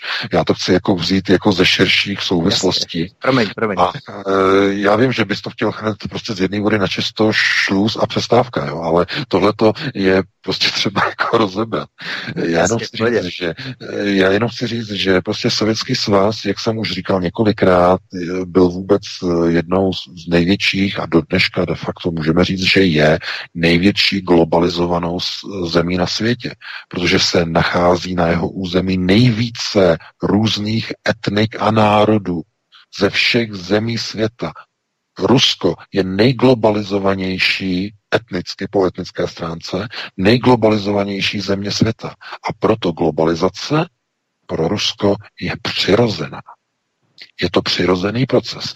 A Josef Stalin chtěl to vlastenectví ukotvit do svazku takzvaných, tak, takzvaného Sovětu. To znamená, nebo Sovětů. To znamená souručenství s, e, sobě rovných států. Sověty. Sobě rovné státy. To byla ta myšlenka Sovětského svazu. A to byl rudý hadr na marxisty, na světový marxismus. Byla to zarada světového marxismu. No a světový marxismus byl údernou systémovou pěstí Rothschildova impéria, tedy do Museion. Proto vzniklo a bylo indukováno v Rusku tzv. Trotskistické hnutí, které mělo udržet Sovětský svaz v té internacionální marxistické doktríně. Nicméně víme, že Stalin brzy identifikoval, že trockismus představuje de facto zradu o něch, řekněme, sovětských systémů řízení a proto se vypořádal s trockisty. A to by bylo na dlouhou diskuzi. Každopádně dneska ta situace se znovu opakuje. Nastává situace, že musí přijít kádry, kádři, kteří se nezakecají. A tady nikdo nemluví o nějakých gulazích a nějakém přesunování nějakých národů někam na Sibiř. To je nesmysl, to by bylo silně nepochopeno. Ale ti kádři si musí uvědomit, že se vede válka proti jednotlivým zemím a jednotlivým svobodným národům. To znamená, myšlenka Sovětů, svobodných národů, byla de facto jakoby poplivána, no, něk- v některých ohledech docela jako i e, oprávněně, protože to, co probíhalo, e, tak bylo neomluvitelné, některé procesy byly opravdu dalece za hranou, e, likvidace prostě rodin a gulagy a tohle toto. E, jenže zase znovu, nemůžeme to soudit s ne- dnešní optikou, z dnešní doby, protože tehdy, kdyby to tak neproběhlo, tak by vyhrál někdo jiný. Stejně by to potom udělali trockisté, pokud by tehdy porazili Stalina. Pouze by to bylo v obráceném gardu a pouze bychom se o tom nikdy nedozvěděli v takzvaných teorických dějinách v historii. Nikdy by se o tom nemluvilo, nevyprávilo. Protože do té historie se vždycky zapisuje pouze to, co je v souladu s historickým výkladem dějin. Proto, když Židé se jakoby modlí k tóře, to znamená k tomu teorickému výkladu, řekněme ono, onoho náboženství, které oni mají v judaismu, tak ta historie vlastně lidstva vychází vlastně z historie, to znamená, je to odvozené vlastně od teorických záznamů. Oni to mají, oni mají teorický záznam tak, jakým způsobem v podstatě od dob Mojžíše, jakým způsobem Židé vycházeli ze svého vlastního ukotvení, jaká je cesta, kam oni jdou a tak dále. A to znamená koncept. Tóra je koncept. Ale Talmud je ideologicko-ideový nástroj. To je něco úplně jiného. To je bojový manuál. Proto talmudické řízení a tórické řízení by bylo předmětem dalšího našeho povídání. Na to opravdu už nemáme čas. To jsem zaběhl úplně někam do jiných témat. Ke Stalinovi, na Stalina bychom si taky mohli dát někdy nějaký úplně extra pořad, protože to je povídání o něm nahoru dolů.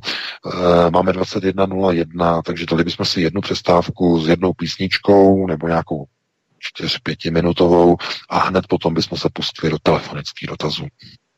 Určitě, přesně tak. Dáme si, teď končíme pěkně v tu celou, respektive minutu po celou, takže dáme písničku, Jirko, a potom budeme pokračovat dál. Ano, samozřejmě mám připravenou, akorát se to vešlo do časového limitu, takže po pěti a půl minutách i s jinglem se vrátíme do prostoru pořadu Hovory od Klábosnice, kde je prostor pro telefonující posluchače, takže za chviličku se uslyšíme. Zatím.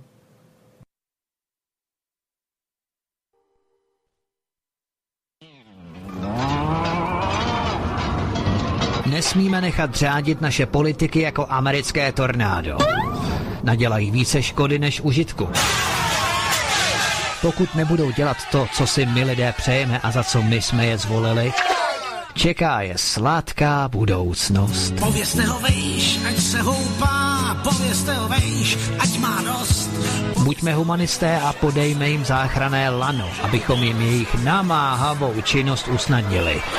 Nenechme je, aby houpali oni nás, ale aby se zhoupli i oni. Samozřejmě v houpačkách na pouti. V pátek od devatenácti hodin přichází smršť událostí a informační nácest. Informační nácest. Každý pátek od devatenácti hodin šéf-redaktor zpravodajského portálu Aeronet tečka cé zet pan bé ká krátkým švy jeho atamanského vyčínku vypumpuje náš tlak na sto padesát osm procent. Vedoucí kolotoče.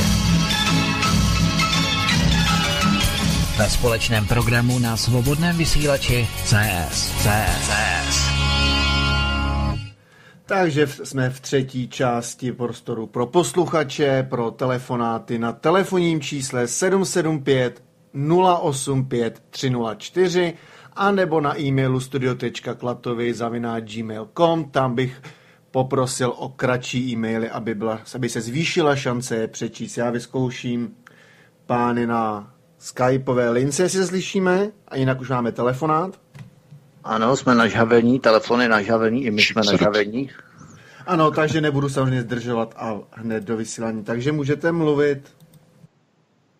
posluchačka Hana, já mám jeden dotaz, ale ještě předtím, než ho položím, měla bych jednu připomínku k panu Jirkovi. Já bych řekla, že tento váš vysílač poslouchá většinou starší generace, či ještě starší, protože tím mladší bych řekla, že vlastně slovo vlastenec už teda téměř neznají. A chtěla bych poprosit, zda byste mohli, když pouštíte hudbu, pouštět něco, co je trošku vlasteneckého. Já si myslím, že tady máme spoustu českých zpěváků, kteří samozřejmě mají vlastenecký písně, včetně Karla Gotta a Tomáše Ortela a tak dále. Myslím si, že teda těm anglickým písničkám samozřejmě spousta starších lidí nerozumí a řekla bych, že to prostě neposiluje teda takovýto vlastenecký úsilí. Dobře. A teď bych měla teda jeden dotaz. Ještě předtím, než začalo teda vysílání, tak jsme se dočetli, že skupina Anonymous se začíná vlastně zajímat teda o to, co se teda stalo v tom Londýně. Chtěla jsem se zeptat, myslíte si, že mají schopnost, sílu a možnosti ovlivnit teda postup teda ty britské jako vládní skupiny nebo bez těch policajtů, co teda vlastně teďkon vlastně uvěznili teda toho Assange. Zdali se jim může podařit prostě změnit nebo prostě změnit vlastně teda tu situaci. Šlo by to, co myslíte? Děkuju. Naschledanou. Dobře, paní, no, tak já odpovím na tu druhou otázku, to první, to potom přijde vy, nebo tu poznámku. Já bych chtěl říct, že skupina Anonymous se vždycky jako aktivuje vždycky v okamžiku, kdy je třeba začít vysílat někde nějaké procesy, které vyhovují globalistům. Jo, to znamená, že tohle, co teď proběhlo momentálně, to, protože Julian Assange to, co dělal, to znamená, to je ta jeho hlavní práce, ta spočívala v tom, že informoval o tom, co dělají američtí neokoni. To znamená, jeho úkolem bylo odstavovat americkou, můžeme říkat, moc a Pax Americana od procesu řízení. A jeho zatčení de facto je prací, můžeme říkat, těch jakoby neokonů, nebo ti, kteří vlastně chtějí řídit světové procesy a snaží se ukotvit onen klín ve střední a východní Evropě mezi Berlínem a Moskvou. To znamená, že kdokoliv teď bude pracovat na podporu Juliana Assange, tak pracuje momentálně v zájmu osy Berlín, Moskva, Peking. Takže takhle je to třeba identifikovat, takhle je to třeba tlumočit a mě to ani nepřekvapuje. To, je, to se dalo jako očekávat, to je jisté. Nicméně ten boj e, není deklarovaný jako proti nějakým americkým silám, ale je to válka mezi Židy a Židy, mezi chasickými a mezi sionisty.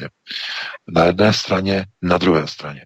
Z tohoto důvodu je třeba se na to dívat tak, že Julian Assange byl na straně, řekněme, oné osy, plánované osy východ-západ, to znamená Berlín, Moskva, Peking, jim šel takzvaně na ruku, dokonce se spekulovalo a říkalo se, že on dostává informace od ruské tajné služby, od Číňanů dostává informace a tak dále a tak dále.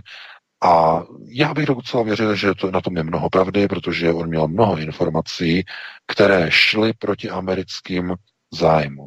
Byl to on, kdo odstartoval a uveřejnil kauzy o e-mailech Hillary Clinton při volbách dva tisíce šestnáct, prezidentských volbách. To znamená, šel proti americkým neokonům, rovná se šel proti sionistickému systému řízení. No, takže šel ve prospěch koho?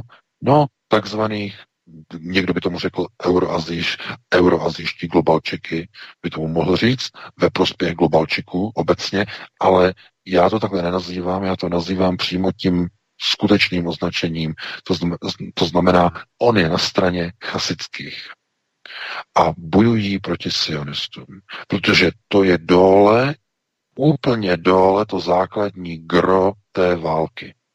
A je důležité, aby se nepoužívaly nějaké přívlastky, ale aby se přímo ukázalo na ty hlavní bojové síly, které nejsou běžnému člověku na očích, které nejsou vidět. Takže takhle bych na to reagoval. No a co se týče těch českých písniček a tak dále, to je věcí samozřejmě rádi, já do toho já jako host nemůžu mluvit, no. Tak to dám Vítkovi jako téma. No, já to přehodím jako horký brambor na Jirku, protože ten je dý džej v podstatě. Já to taky do toho nemůžu mluvit. No, já, jsem, já jsem jenom chtěl poprosit, aby se ne, nekazilo pořád čas pro posluchače na telefonáty tímato servisníma věcmama. Samozřejmě odpovím na konci pořadu, jinak další posluchač na drátě, já ho přepojím. Večer, tady Slávek z Jižních Čech. Já mám dneska dotaz na pana Vejka typu. Zda tedy viní za, za to, co se děje ve světovém finančním prostě spektru, pouze Židy, anebo taky prostě nás ostatní, protože tím, že máme tady sice že jo, Světovou banku, máme tady Mezinárodní měnový fond, židovské skupiny poskytují různé půjčky, nebo jak jsme slyšeli, třeba i podplácejí, ale není to naše chyba také, že my si chodíme půjčovat a že my se necháme podplácet. Já to uvedu na příkladu, to je jako kdybych já třeba nadával na to, že je tady ve městě veřejný dům a přitom do něj chodil, jo? To znamená, já samozřejmě musím také se podívat sám na sebe, jestli tedy jsem natolik silný, jestli si nebudu tedy chodit půjčovat do těchto bank a nebudu se nechat podplácet. A pak je tedy díl odpovědnosti i z poloviny na mě, jako na občanovi nebo tedy na ne- nežidovi, když to tak uvedu. Takže to je v podstatě tedy... Tedy tato otázka, i když vím, že ty nástroje prostě jak toho Mezinárodního měnového fondu, tak ty světové banky jsou velice silný. A ještě to přirovnám k tomu, je to třeba jako kdybych nadával na Vietnamce, že tady vlastně zničili textilní průmysl a přitom k ním šel v pondělí nakupovat textil, jo? To znamená jako, je to já asi... Myslím, že to asi jasný. Já myslím, že to asi jasný. Moc vám děkujeme, dobrý, dobrý, pane Slavko, mějte se krásně. Tak, P K. No, já děkuji za dotaz. Já rozumím, kam jako pan posluchač tím míří, ale já se obávám, že tak jednoduché to není. Já, bych, já to vezmu obklikou. Zeptám se, určitě jste viděli, nebo možná, že jste viděli, nevím, mladší, starší, eh, legendární, kultovní americký film, eh, který se jmenuje Mad Max. Hr, hlavní roli tam hrál, teď nevím, ten americký herec, nemůžu si teď vzpomenout na jeho jméno. A v tom filmu Mad Max, který se odehrává v postapokalyptickém světě, je největším platidlem, nej, nejtvrdší měnou je pitná voda, protože z celé planety je poušť. A to přirovnání, proč to používám k tomu, je, lidé se nechávají uplácet za džbán vody, aby přežili. A lidé v dnešní společnosti se nechávají uplácet půjčkama, aby si mohli splnit své základní životní potřeby v dnešním globalizovaném světě. Oba dva nemají na výběr. Já vím, že to zní teď tvrdě, že tohleto přirovnání je jakoby alarmující, ale přesně tak to je. Tak já, lidé, já, já jenom chci říct, jedno, já, jenom, jenom, no. jen, já, jenom, já to musím dokončit. Já bych chtěl říct, že ano, máte možnost volby, máte variantu, můžete bydlet pod mostem. Nemusíte si brát hypotéky. Můžete založit rodinu ve svém domě jedna plus jedna po rodičích a žít tam nejenom vy, ale i vaše děti a vaše pravnoučata tak dlouho, tak dlouho, dokud vás tam nebude čtyřicet a nebudete vypadávat z oken. Můžete samozřejmě. Nemusíte kupovat uh, jídlo uh, v supermarketu, můžete si pěstovat jídlo na balkóně malometrážního bytu jedna plus jedna na malém balkóně, který, který má jeden a půl metru čtverečního a pěstovat si tam třeba dvanáct brambor. Jak dlouho vydržíte, nevím. Protože majitelem půdy určitě nejste, abyste mohli někde si pěstovat brambory, když bydlíte v bytě, který vám navíc ani nepatří, protože je na, je na úvěr, je na hypotéku. To není tak jednoduché. V dnešní době není dluh možností volby. A tragické hodnocení a konstatování je, to, co teď řeknu, bude znít děsivě, ale každý druhý český důchodce podle těch statistik v České republice každý rok bere důchod díky státním půjčkám, schodku státního rozpočtu České republiky, díky dolarům od sionistů. protože jinak by nebylo na výplaty důchodu. Proto nejde už o jednotlivce, ale jde přímo o jednotlivé vlády státu, které se musí zadlužovat, aby měly na výplaty důchodu. To není možnost volby. Dneska v dnešním globalizovaném světě dluh není možností volby. Je to nevyhnutelnost. Je to nezbytnost.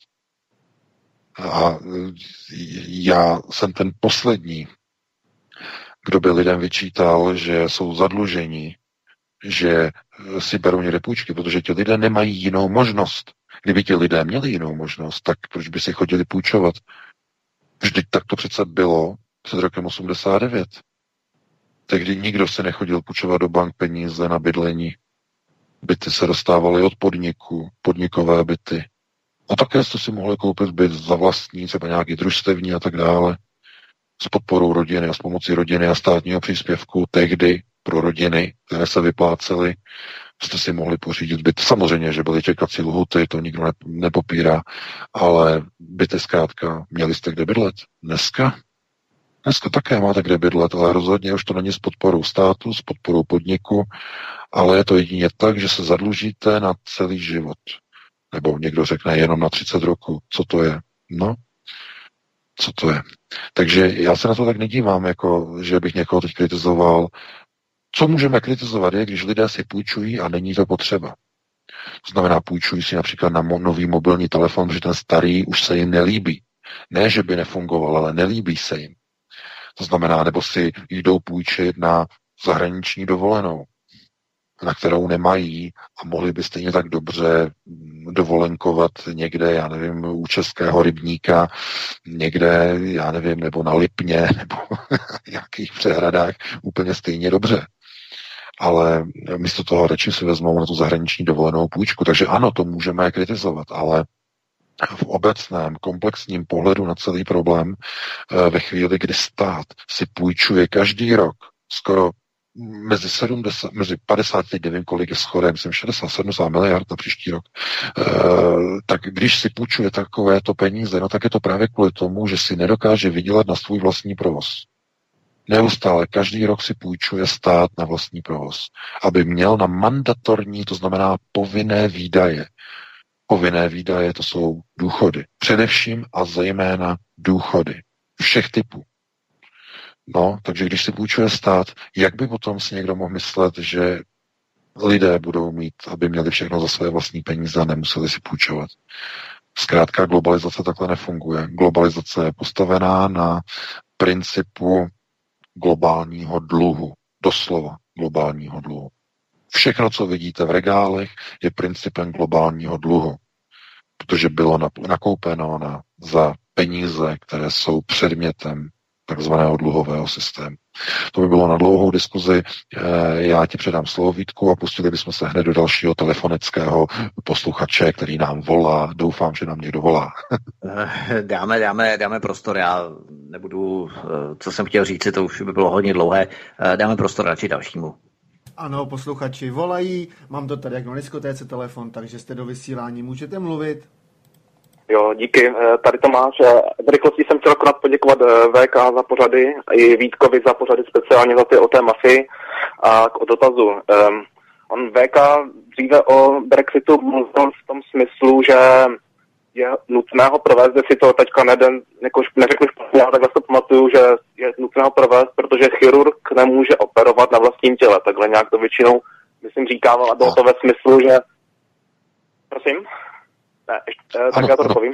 Tak já jenom přitakal, v pohodě, pokračuji. Rozum, rozumím vašemu dotazu a vím přesně, na co se chcete zeptat a už přesně vím, co vám odpovím. Ano, děkuji. Ano, ano, nechme Tomáše, protože posluchači to nevědí, já, takže Tomáši, pokračujte. Já, já, já ty otázky vím dopředu už. No a vlastně teďka, když se říkalo, že ten Brexit jako nebyl plánován v těch posledních pořadech, se říkalo, že, že to nebyl, byl mimo plán a že potřeba to zablokovat, tak mi to vlastně jsem říkal, jestli změnil V K názor, nebo jak si to vysvětlil, takže to je všecko, díky a poslednu si to. Děkuju za dotaz. No, no děkuju. Děkuju za dotaz. Já jsem uh, už o tom mluvil v první hodině, z jakého důvodu bylo třeba šlápnout na brzdu. Proč došlo k procesům, kterým došlo. Původním plánem uh, Brexitu bylo, že Evropa bude islamizovaná.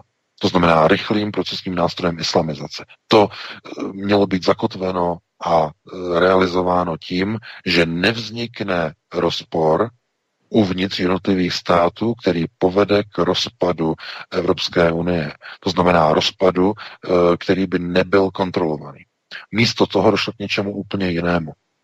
Rusko, které se mělo zhroutit, které v závislosti na sankcích po roce dva tisíce čtrnáct mělo být rozebráno zevnitř a mělo být připojeno k plánu takzvané globalizace, to znamená nepočítalo se s tím, že vůbec Vladimír Putin zůstane prezidentem tak dlouho a že bude mít takovou podporu, nikdo s tím nepočítal, tak místo toho začaly v Evropě probíhat procesy, které hrozí takzvanými exity, exitovými procesy. Ale především, kromě těchto procesů hrozí, že některé země se dostanou pod vliv emancipovaného Německa a emancipovaného, nebo ono už je dávno emancipované po nástupu Vladimira Putina, a emancipovaného Ruska. To znamená projekt Východ-Západ, nebo euroazijský projekt, nebo jakkoliv to nazvete, to je úplně jedno. A toto představuje největší riziko pro realizaci plánu světového sionismu a světové vlády pod zkratkou N W O, New World Order. Je to největší ohrožení. Proto co muselo být přijato? No jestliže se emancipuje Německo a začíná se vytvářet konkordát mezi Berlínem a Moskvou, je to třeba zastavit. Ale není síla, která by to v Evropě zastavila, jiná než je americká armáda se svým nejvěrnějším spojencem, kterým je Velká Británie. Proto bylo šlápnuto na brzdu a sionisté zastavili proces Brexitu. To je ten hlavní důvod. Protože teď, teď už nejde o islamizaci Evropy. Už vůbec ne. V této chvíli jde o zabránění vzniku svazku mezi Berlínem, Moskvou a Pekingem. To znamená, ta válka, která se vedla pozičně, je najednou úplně jinak. Najednou už to nejsou sionisté, kteří by zvítězili a kteří by byli na vítězném tažení k vítězství, a najednou jsou ohrožováni židovským kongresem, chasickým. Najednou, z ničeho nic. A proto honem honem začínají procesy na zastavení procesu Brexitu. Aby největší spojenec neokonů, Británie, aby zůstalo v Evropské unii. Proto se hledají noví spojenci vedle Británie, kteří budou prosazovat zájmy neokonů, rovná se amerických ozbrojených elit v Evropě. Kteří spojenci to jsou? No přece Poláci, Pobaltí, Česká republika, Babišova vláda, no a kdo ještě? No přece Slovensko s novou izraelskou premiérkou, teda premiérkou prezidentkou. A všechny ostatní země, které vedou dolů na jih a na jeho východ, Maďar, eh, Maďarsko, Bulharsko, Rumunsko, eh, bývalé Jugoslávské republiky. Takže najednou ten proces se musel zastavit. I Brexit musel být ukončen, protože je nový úkol v Evropě. Co bylo včera, neplatí již dnes. Zatímco se zdálo, že islamizace v roce dva tisíce patnáct bude posledním hřebíkem do rakve Evropy a že bude všechno v pořádku, ono se ukázalo, že tenhle ten proces namísto urychlení procesu N W O vedl k jeho vnitřní destrukci, rozpadu a k posílení vlivu a emancipace sil v Německu a propojení na Moskvu a Peking. Protože právě během těchto procesů se nejvíce aktivizovala Čína a Peking. A proto sionisté najednou křičí a říkají, že největší hrozbou pro jejich zájmy je nově kdo? Která země? Čína. Najednou. Ano, ono Rusko je pořád velkou hrozbou, ale nově už vidí jako velkého, eh, velkého, eh, velkou hydru, která je pro ně nebezpečná, už je to Čína. A propojení zájmů Berlína, Moskvy a Pekingu by vytvořilo takové souručenství, které by bylo k neporažení. Ekonomicky, ale pozor, i vojensky.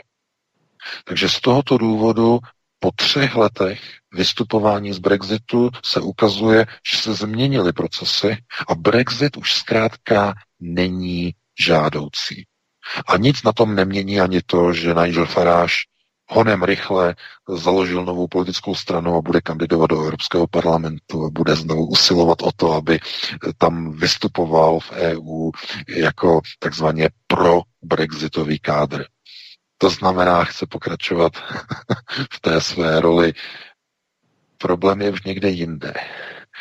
Teď už on neví de facto v téhle chvíli, že už není chtěný.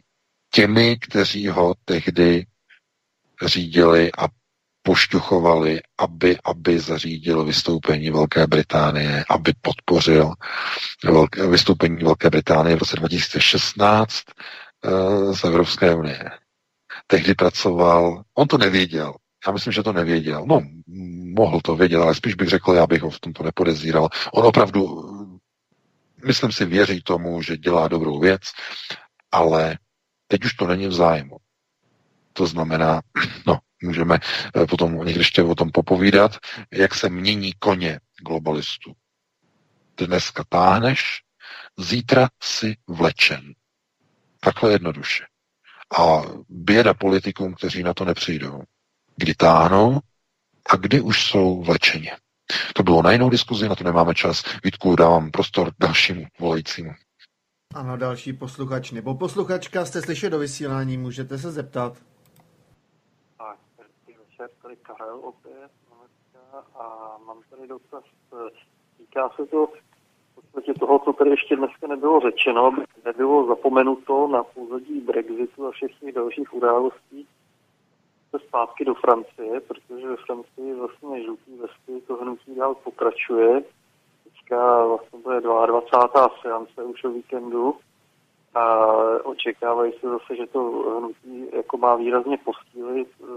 Proběhla tam ve Francii nějaká celonárodní debata o těle těch vnitřních tématech, o vylepšení různě, nicméně oni pořád žádají odstoupení Macrona. E, dokonce na dvacátou tuším, nebo třicátou druhou seanci, která má na čtrnáctého července, což je ten svátek Bastily, tak e, plánujou, aby místo vojenské přehlídky na Champs-Élysées pochodovalo dva miliony prostě žlutých vest po Champs-Élysées, což by bylo docela silný kafe. V tenhle týden bylo taky vlastně byla uzákoněna nová zákonná úprava pro možnosti v podstatě regulace veškerých protestů, takže možná bude použita během tohoto víkendu už. Jsou tam určitý restrikce, zvýšený pokuty a podobně.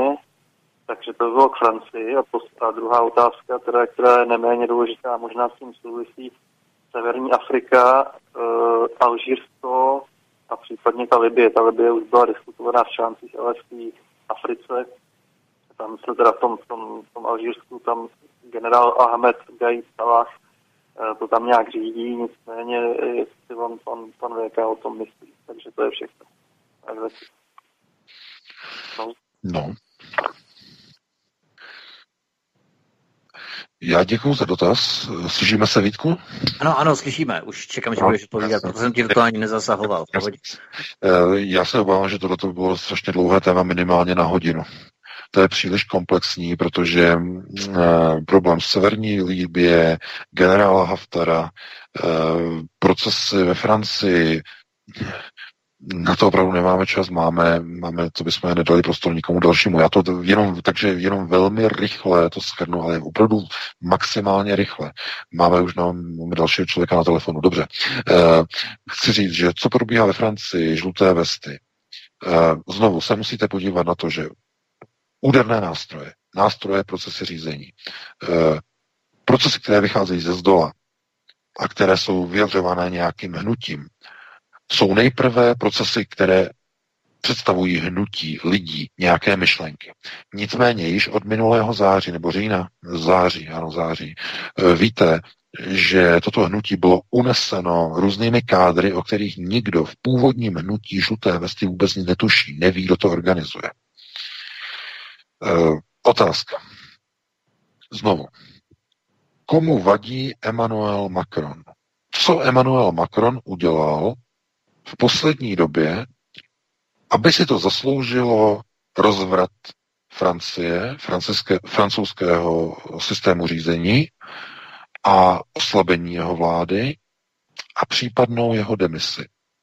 Co ono udělalo v poslední době? No, otázka. No a dáme si na ní odpověď.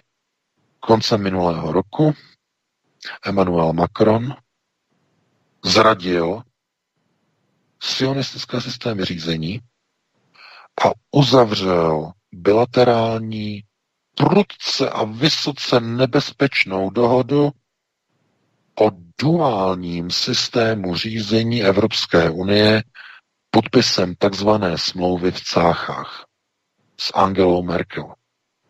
To znamená vytvoření svazku, počátečního svazku východ-západ. Okamžitě potom začaly být měněny jednotlivé procesy těchto do té doby národních demonstrací, které v té době měly ještě charakter e, snahy o to, aby se nezdražoval benzín. A to si pamatujete určitě, že žluté vesty vyšly do ulic kvůli benzínu, cenám benzínu, ničemu jinému, cenám benzínu. Ale jakmile byla podepsána smlouva v Cáchách mezi Macronem a Merkelovou, najednou se něco stalo. Začali se tam objevovat lidé, kteří nemají s původním hnutím nic společného a chtějí odstoupení Macrona. Já se vás zeptám, proč odstoupení Macrona, když ceny zvyšování benzínu nebyly realizovány. Vzhledem k nátlaku to bylo zrušeno, ten plán. Takže proč probíhají ty demonstrace dál? No, otázka pro chytré. No jednoduše, protože Macron zradil a má být odstraněn. Stejně jako kdysi Václav Klaus v roce devadesát sedm v České republice. Stejně jako jiní politici, kteří byli původně kádry sionistů, ale potom něčím někoho naštvali, něco udělali a museli být odstraněni. Někde se to povedlo a někde ne. Takže pozor, já rozhodně nepovažuji žluté vesty ve Francii za teď v této chvíli za nějaké pronárodní hnutí. Pro boha, na to se podívejte, co, co, jaké jsou tam transparenty a co oni tam vlastně propagují.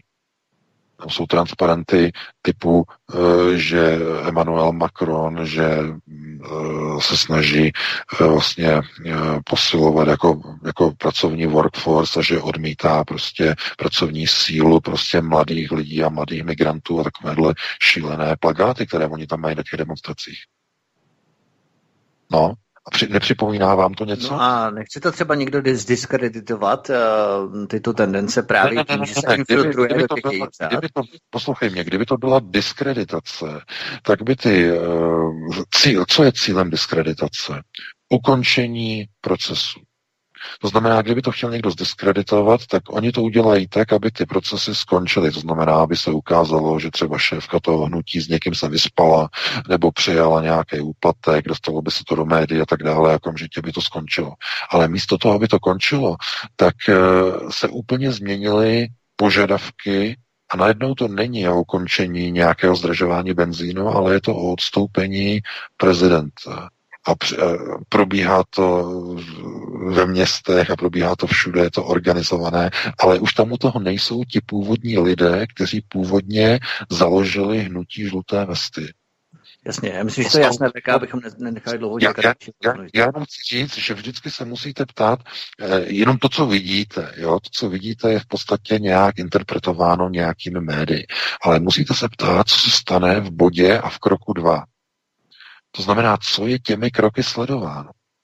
Když vypukl Majdan v Kyjevě, co tím bylo sledováno?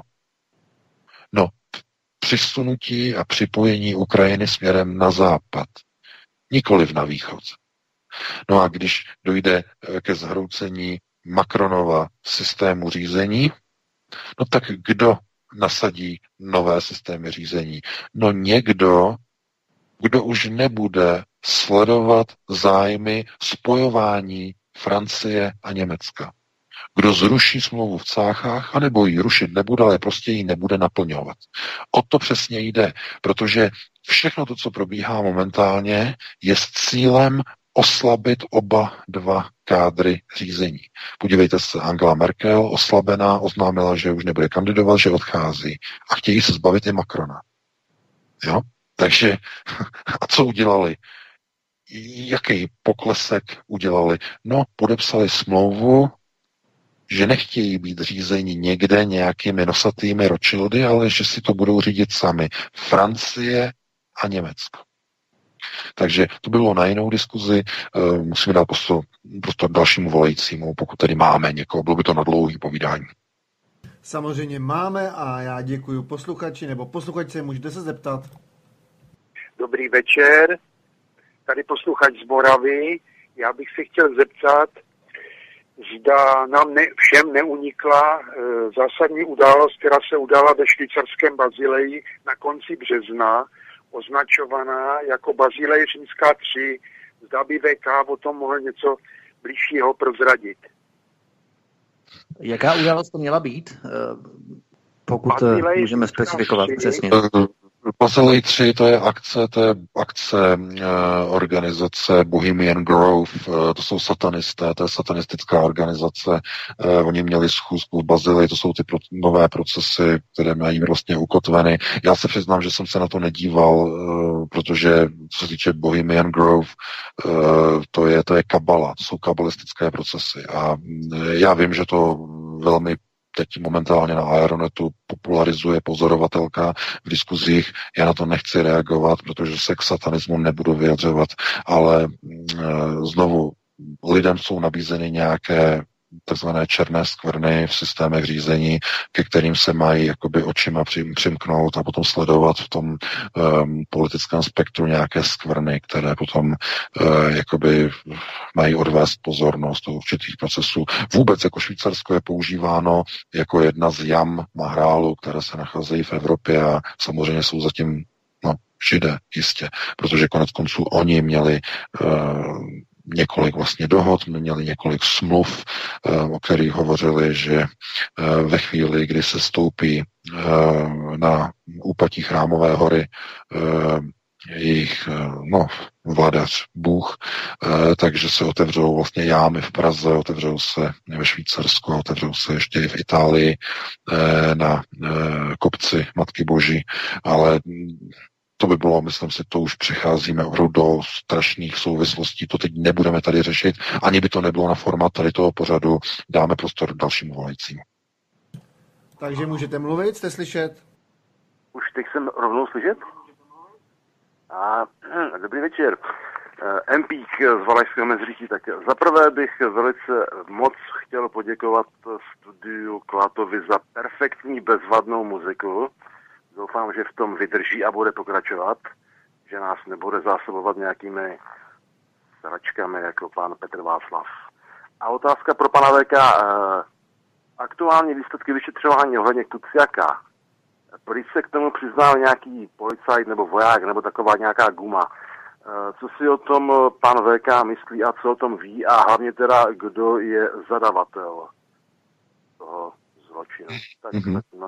Ano, ano, o tom v podstatě tam měl figurovat nějaký řidič, který měl dovést toho vojáka na místo činu, nějaký Zabo, ne Ladislav Zabo, to byl šéf státních hmotných rezerv, u nás to není on, to byl nějaký jiný pan Zabo, právě ten voják, který tam měl právě se přiznat po několika hodinách, že on střílel právě na objednávku právě pana Kečmara, což byl podnikatel, a tak dále, ta jména, já to nemám nastudované, načtené tak moc, ale V K, co o tom víš? Děkujeme jinak. Zlavíme. Já jsem, já jsem něco zaregistroval, že on se tam měl nějak přiznat jako k tomu, že to byl on, kdo střílel a potom to měl nějak jako i na místě, v nějaké rekonstrukci na místě činu jako ukázat policistům. Byl o tom článek na slovenských médiích a co já k tomu řeknu? No, chápete, však by to nebylo poprvé, kdy se na závažné trestné kriminální činnosti, vraždách, té nejzávažnější, podílejí bývalí policisté. Ne? Vždyť v České republice to má tradici. Berdychův gang a tak dále. To, to, to by mě vůbec nepřekvapilo. Nicméně my se musíme dívat, jaký to mělo výsledek. To znamená pád, nebo ne pád, ale rekonstrukce Ficovy vlády. Fico odešel, místo něho přišel pan Pellegrini jako premiér, Ale to hlavní se odehrálo teprve nedávno, před minulý týden nebo před dvěma týdny, zvolení paní Čaputové, kterou dosadili Izraelci k moci. Takže to je výsledek procesu řízení. To znamená, bude prosazovat eh, prosazování zájmů Spojených států v Evropské unii, kde bude usilovat o větší integraci Slovenska. Jinými slovy, aby Německo mělo v sobě věrnou americkou blechu. A těch blech tam bude několik. Více než jedna. Mnohem více než jedna. Samozřejmě, že Berlínu to nebude pochutí, ale Berlín bude potřebovat sledovat nějaké procesy, takže to nebude moci ignorovat, to je naprosto zjevné. Nicméně ten, ta hlavní válka nás teprve čeká, obrazně řečeno, a v okamžiku, kdy se teď vlastně ukazuje, že se pozastavuje, jako zpomaluje německá ekonomika, tak to může mít ještě, dlo, ještě velmi vážné konotace. Ta popularita paní Čaputové, jak je dneska vysoká, může být za rok někde úplně jinde a to by bylo na jinou diskuzi, protože všechno sláva, ono se říká sláva, velká sláva, polní tráva. Dneska kvete, zítra uvadá. Takže to si musíme počkat a uvidíme, jak to dopadne, ale dáme prostor dalším volajícím. Takže je to zvláštní, ale momentálně nikdo na lince nečeká, takže vyzývám posluchače na telefonní číslo sedm sedm pět nula osm pět tři nula čtyři, ale mám tady jeden e-mail kratoučkej k, k bodu a já ho přečtu tím pádem. Čím vůbec vedení Ekvádoru odůvodnilo nutnost půjčky a z, proč zrovna čtyři celá dva miliardy? Pokud vím, musí být půjčce od M M F dodaný i důvod, projekt, na který jsou peníze určené. To, já bych tomu řekl jednu věc, to je, to, to, pozor, pozor, to není dotace, to je půjčka. Jo? U půjček se důvod nemusí uvádět. A to ani u I M F. Jo, aby jsme tady nezaměňovali dotace. Já se koukám, já se koukám. Já jsem, jestli, jsem, jestli jsem řekl dotace, tak se omlouvám za špatné přečtení e-mailu. Je tady samozřejmě půjčky, nutnost půjčky. Omlouvám se, moje chyba. No, no, no, no, no. Ne, ne, ne, ne, vůbec ne, to prosím vás. Mezinárodní měnový fond je politická organizace, která si zavazuje jednotlivé země vytvořením dluhu dané země. Tím je jedno, na co použijete ty, ty peníze od I M F. Jim to jedno, jim jde o to, aby vaše země byla zavázána. Jo? Můžete si to představit jako bez, bezúčelovou půjčku někde v bance. Jo? Tak si to můžete představit. A většina dnešních úvěrů je stejně už v dnešní době bezúčelová. To znamená, banka vám půjčí a nezajímá jí, na co to potřebujete. Konec konců, i kdybyste té bance řekli, na co to potřebujete a potom to použije něco jiného, té bance je to úplně jedno. No. Až teda kromě teda výjimky samozřejmě je hypoték. U hypoték je to vázané na konkrétní nemovitost, ale to je výjimka. Jinak úvěry, no a zrovna, chápete, země s největší korupcí v Jižní Americe dostane takový úvěr. No jedna z největších korupcí je vůbec v Ekvádoru. Konec konců přímo prezident teď čelí korupčnímu obvinění kvůli společnosti eh, I N S Paper, eh, což je společnost, která, eh, kterou teď momentálně řídí děti eh, Lenina Monera, nebo Monera Moreny, nebo jak se jmenuje, nebo si nemůžu vzpomenout na jeho příjmení, eh, tak je předmětem toho skandálu, té kauzy s vyváděním peněz eh, ze státního rozpočtu, protože ta jeho firma, nebo ona není jeho, ona jeho, jeho dětí, tak bylo odhaleno, že vyvádí peníze do zahraničí ze státního rozpočtu, no, na soukromé účty jeho dětí, no. Takže, ale I M F neposkytuje půjčky na nějaké účelové projekty, to, je, to se říká jenom tak, aby se jako neřeklo, ale konec konců u I M F si půjčuje i Česká republika pravidelně na kapitálových trzích a její jediným účelem je subvencování schodkového rozpočtu České republiky, kde chcete hledat jaké účelové tituly. U nosatých pánů účelové tituly to ne, to vůbec ne. Ale jo, dám prostor dalšímu volajícímu. Tak, takže další dotaz může zaznít. Tak, děkujeme. Veka? No, Vítku, prosím tě pěkně, já jsem teď, jak předchozí pán povídal, tak já jsem se tady vypnul prostě od poslech a jsem si to přepnul, já jsem teď neslyšel otázku, jestli můžeš říct prostě, co to bylo. Já nevím, nebylo to tak zase dobře slyšet, já jsem právě doufal, že ty to uslyšíš lépe, takže já nejsem schopen tuto chvíli přeinterpretovat ten dotaz. Jirko, no, ty to zvládneš. Tam, ano, no, byla tam, pán je na pod telefonu hodně slabý, byla tam otázka na FEMA kampy. Ale... No, dobře, to je teď otázka, a to se týká nějaké věci, nějaké kauzy teď? No, co s nimi, je? Jako, jestli jenom existují, jo, nebo... No, byla to taková obecná otázka a, a asi je to mimo téma. Koukám, že tady volej, volej další posluchači. Já myslím, já myslím, že FEMA kampy dneska neprobíráme. Právě. Nevím, jako, v jaké souvislosti nevím, jak bych se měl tomu vyjádřit. Ano, jako, posluchač, nevím, nevím. Posluchač se nevyjádřil přesně, co bych chtěl slyšet, takže je to mimo téma samozřejmě dneska. Takže další telefon, můžete mluvit. Haló, tady je Pavel Hláska. Ahoj, pánové, já vás zdravím. Já jsem psal mail, na který bych se asi nedočkal, proto volám. V K, ty jsi říkal, že není možné vyhrát hru s rohatým. Měl jsi na mysli ještě jinou hru, než třeba jsou volby, kteráž to je jediná hra patrně, na kterou je rohatý schopen přistoupit, neboť zde si ty trůnky přímo nadefinuje, že jo, a do volebních zákonů přímo naimplantuje. No, no, no, no, no, já, já, já, já děkuji, děkuji za dotaz, no, no, no, děkuji, děkuji. No, já bych Pavlovi na tady to odpověděl tak, že to je takový ten příměr, kdy jako přirovnání, to znamená, že když hrajete nějakou hru, ve které nelze vyhrát. Týká se to samozřejmě do značné míry voleb, jo, do značné míry, i když ne, pozor, ne, ne vždy, právě se například zmíněná strana, kterou chtějí zakázat na Slovensku pana Kotleby. To je jedna z ukázek toho, jak to funguje, když ta strana nechce tu hru hrát, když na ní nepřistupuje. Takže ten rohatý se si řekne, dobře, ty nechceš hrát moji hru, tak nebudeš hrát vůbec. Končíš. A končíš úplně. No a jestli tohle to funguje i v jiných procesech, no... To funguje v mnoha dalších procesech, to funguje ve firmách, v podnicích, v nadnárodních korporacích. Když nejste L G B T, open-minded, tak vás vyhodí. Nejste kádr, který podporuje feminismus, ultralevičáctví, oni to říkají ten leftismus v Americe.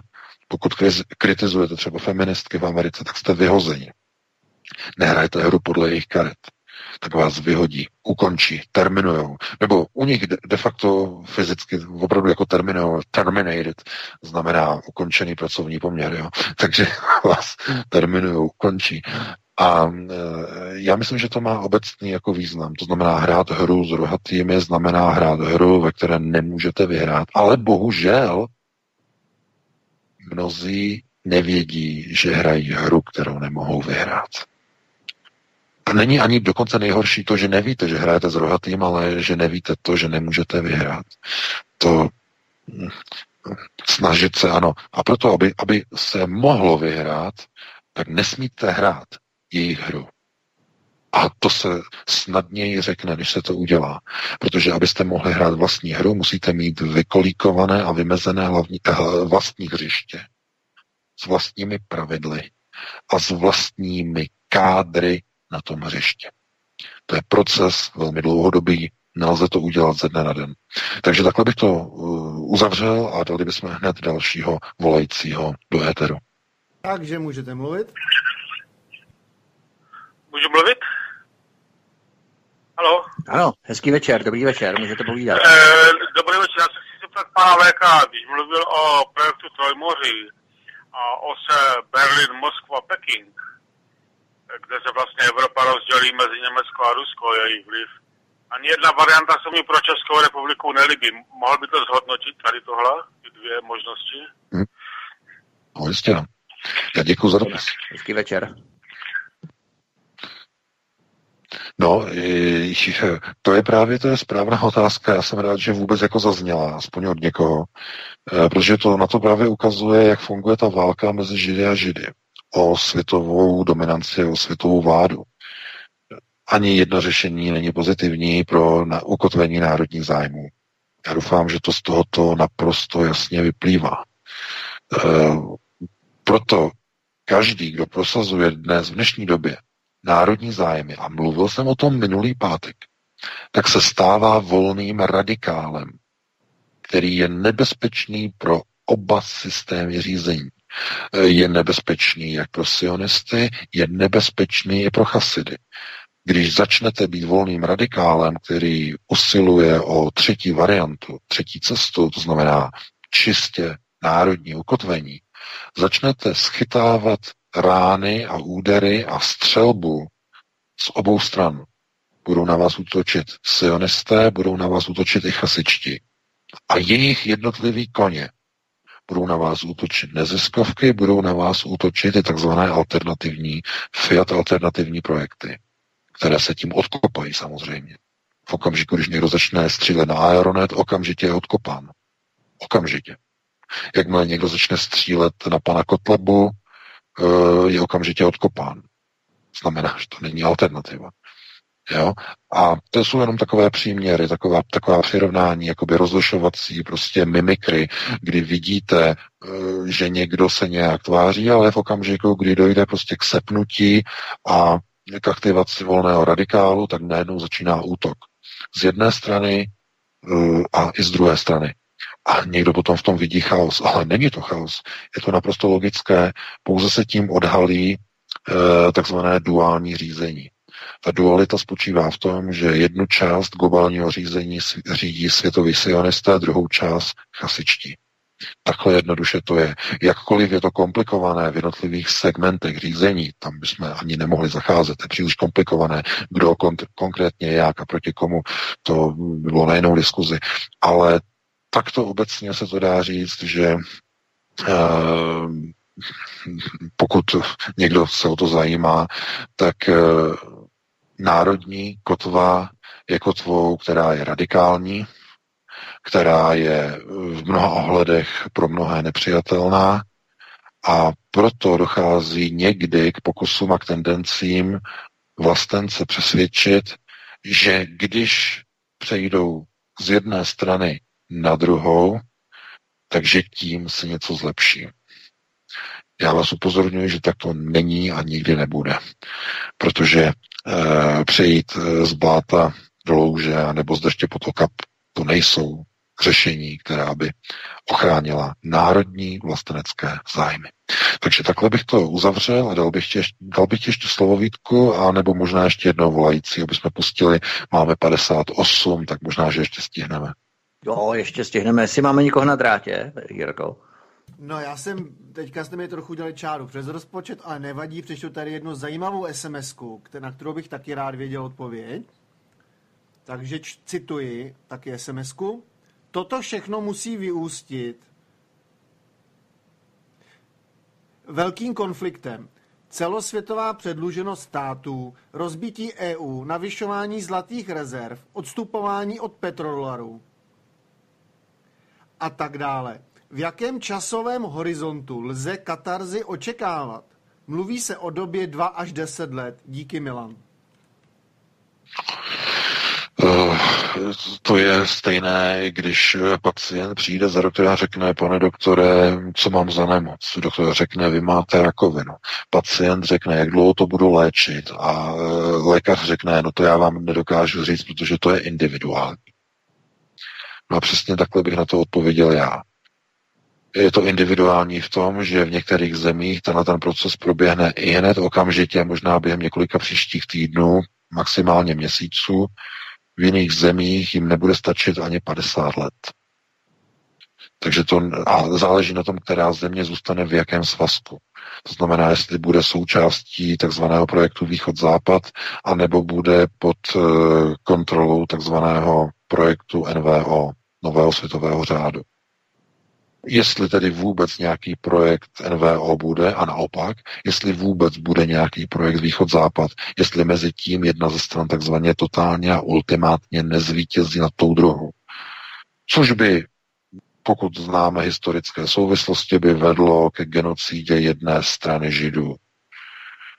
To znamená, um, proto i někde jsou prostě takové vyvíjeny takové tlaky, jako jsou různé nenávisti prostě k Židům a budování a rozšiřování různého antisemitismu, který je e, jakoby podněcovaný jako nenáviďte prostě Židy a někdo se říká nenáviďte muslimy a muslimům říkají nenáviďte Židy a Židům nenáviďte muslimy a bílým říkají nenáviďte muslimy a nenáviďte Židy a všichni mezi sebou se nenávidí a v skutečnosti tím je sledováno de facto vytvoření jakého, jakési nové epizody, nového ospravedlnění nějakých procesů v budoucnu, které budou založeny na nějakém holokaustu. Opět si lidstvo střihne nějaký holokaust. Ovšem musíme si dávat pozor, aby tentokrát to nebyl holokaust bílé rasy. Protože k tomu se velice rychle schyluje, daleko rychleji než k holokaustu dva tečka nula v případě Židů, anebo jakéhosi muslimského holokaustu, po kterém není zatím ani vidu, ani slechu. Takže pozor na tyto procesy. Tak já myslím tady, že bychom to mohli ukončit. Máme dvacet dva hodin, možná dvacet dva nula jedna. Tak já bych za sebe poděkoval, Jirko, tobě za vysílání, našim posluchačům za to, že jste nám volali, že jste kladli dotazy, rozumné dotazy a že nám zachováváte přízeň, že sdílíte naše pořady prostřednictvím sociálních kanálů na Facebooku a dalších. Například v rámci elektronické komunikace, e-maily vašim známým kamarádům, přátelům. Tobě V K za pořád a těším se příští pátek po devatenácté hodině opět naslyšenou. Od mikrofonu zdraví Vítek, hezký večer, V K. Já se také loučím s tebou i s Jirkou. Přeji vám krásný, pěkný večer. Uslyšíme se opět v pátek od devatenácté nebo po devatenácté hodině, abychom byli přesní, protože to zase nestihnu zřejmě s nejvyšší pravděpodobností. Mám vždycky knop, než přijedu, takže probereme aktuální témata. Opět probereme to nejzajímavější, co se událo z domova i ze světa. Takže pro tuto chvíli vám všem přeji krásnou dobrou noc. Takže to byl už úplný konec hovory od Klábosnice. A teďka, jo, pardon, hovory od Klábosnice. Aha. A to by bylo vše samozřejmě, jinak prosil bych, aby příště technické věci ohledně Vaš, vaši, vašeho pohledu na vysílání jste ne, nedávali do otázek a odpovědí, když je to čas pro, rezervován pro dotazy na pana V K. Jinak samozřejmě to, co tady nevíte, je, že člověk dostane i nějaký e-mail, který mu poděkuje za dobrou muziku, takže to zůstává pěkně vyvážený pro i proti, to jen tak, aby byla vyváženost na světě pořád v rovnováze. A samozřejmě budu pouštět dál muziku, která mně se líbí, nejenom hudebně, ale i textově. A to, že to je v jiném jazyce, kolikrát, kolik znáš jazyků, tolikrát si člověkem. A to by bylo vše ze studia Klatovy a hovory od Klábosnice. Poslouchejte dál, mějte se fajn a zatím...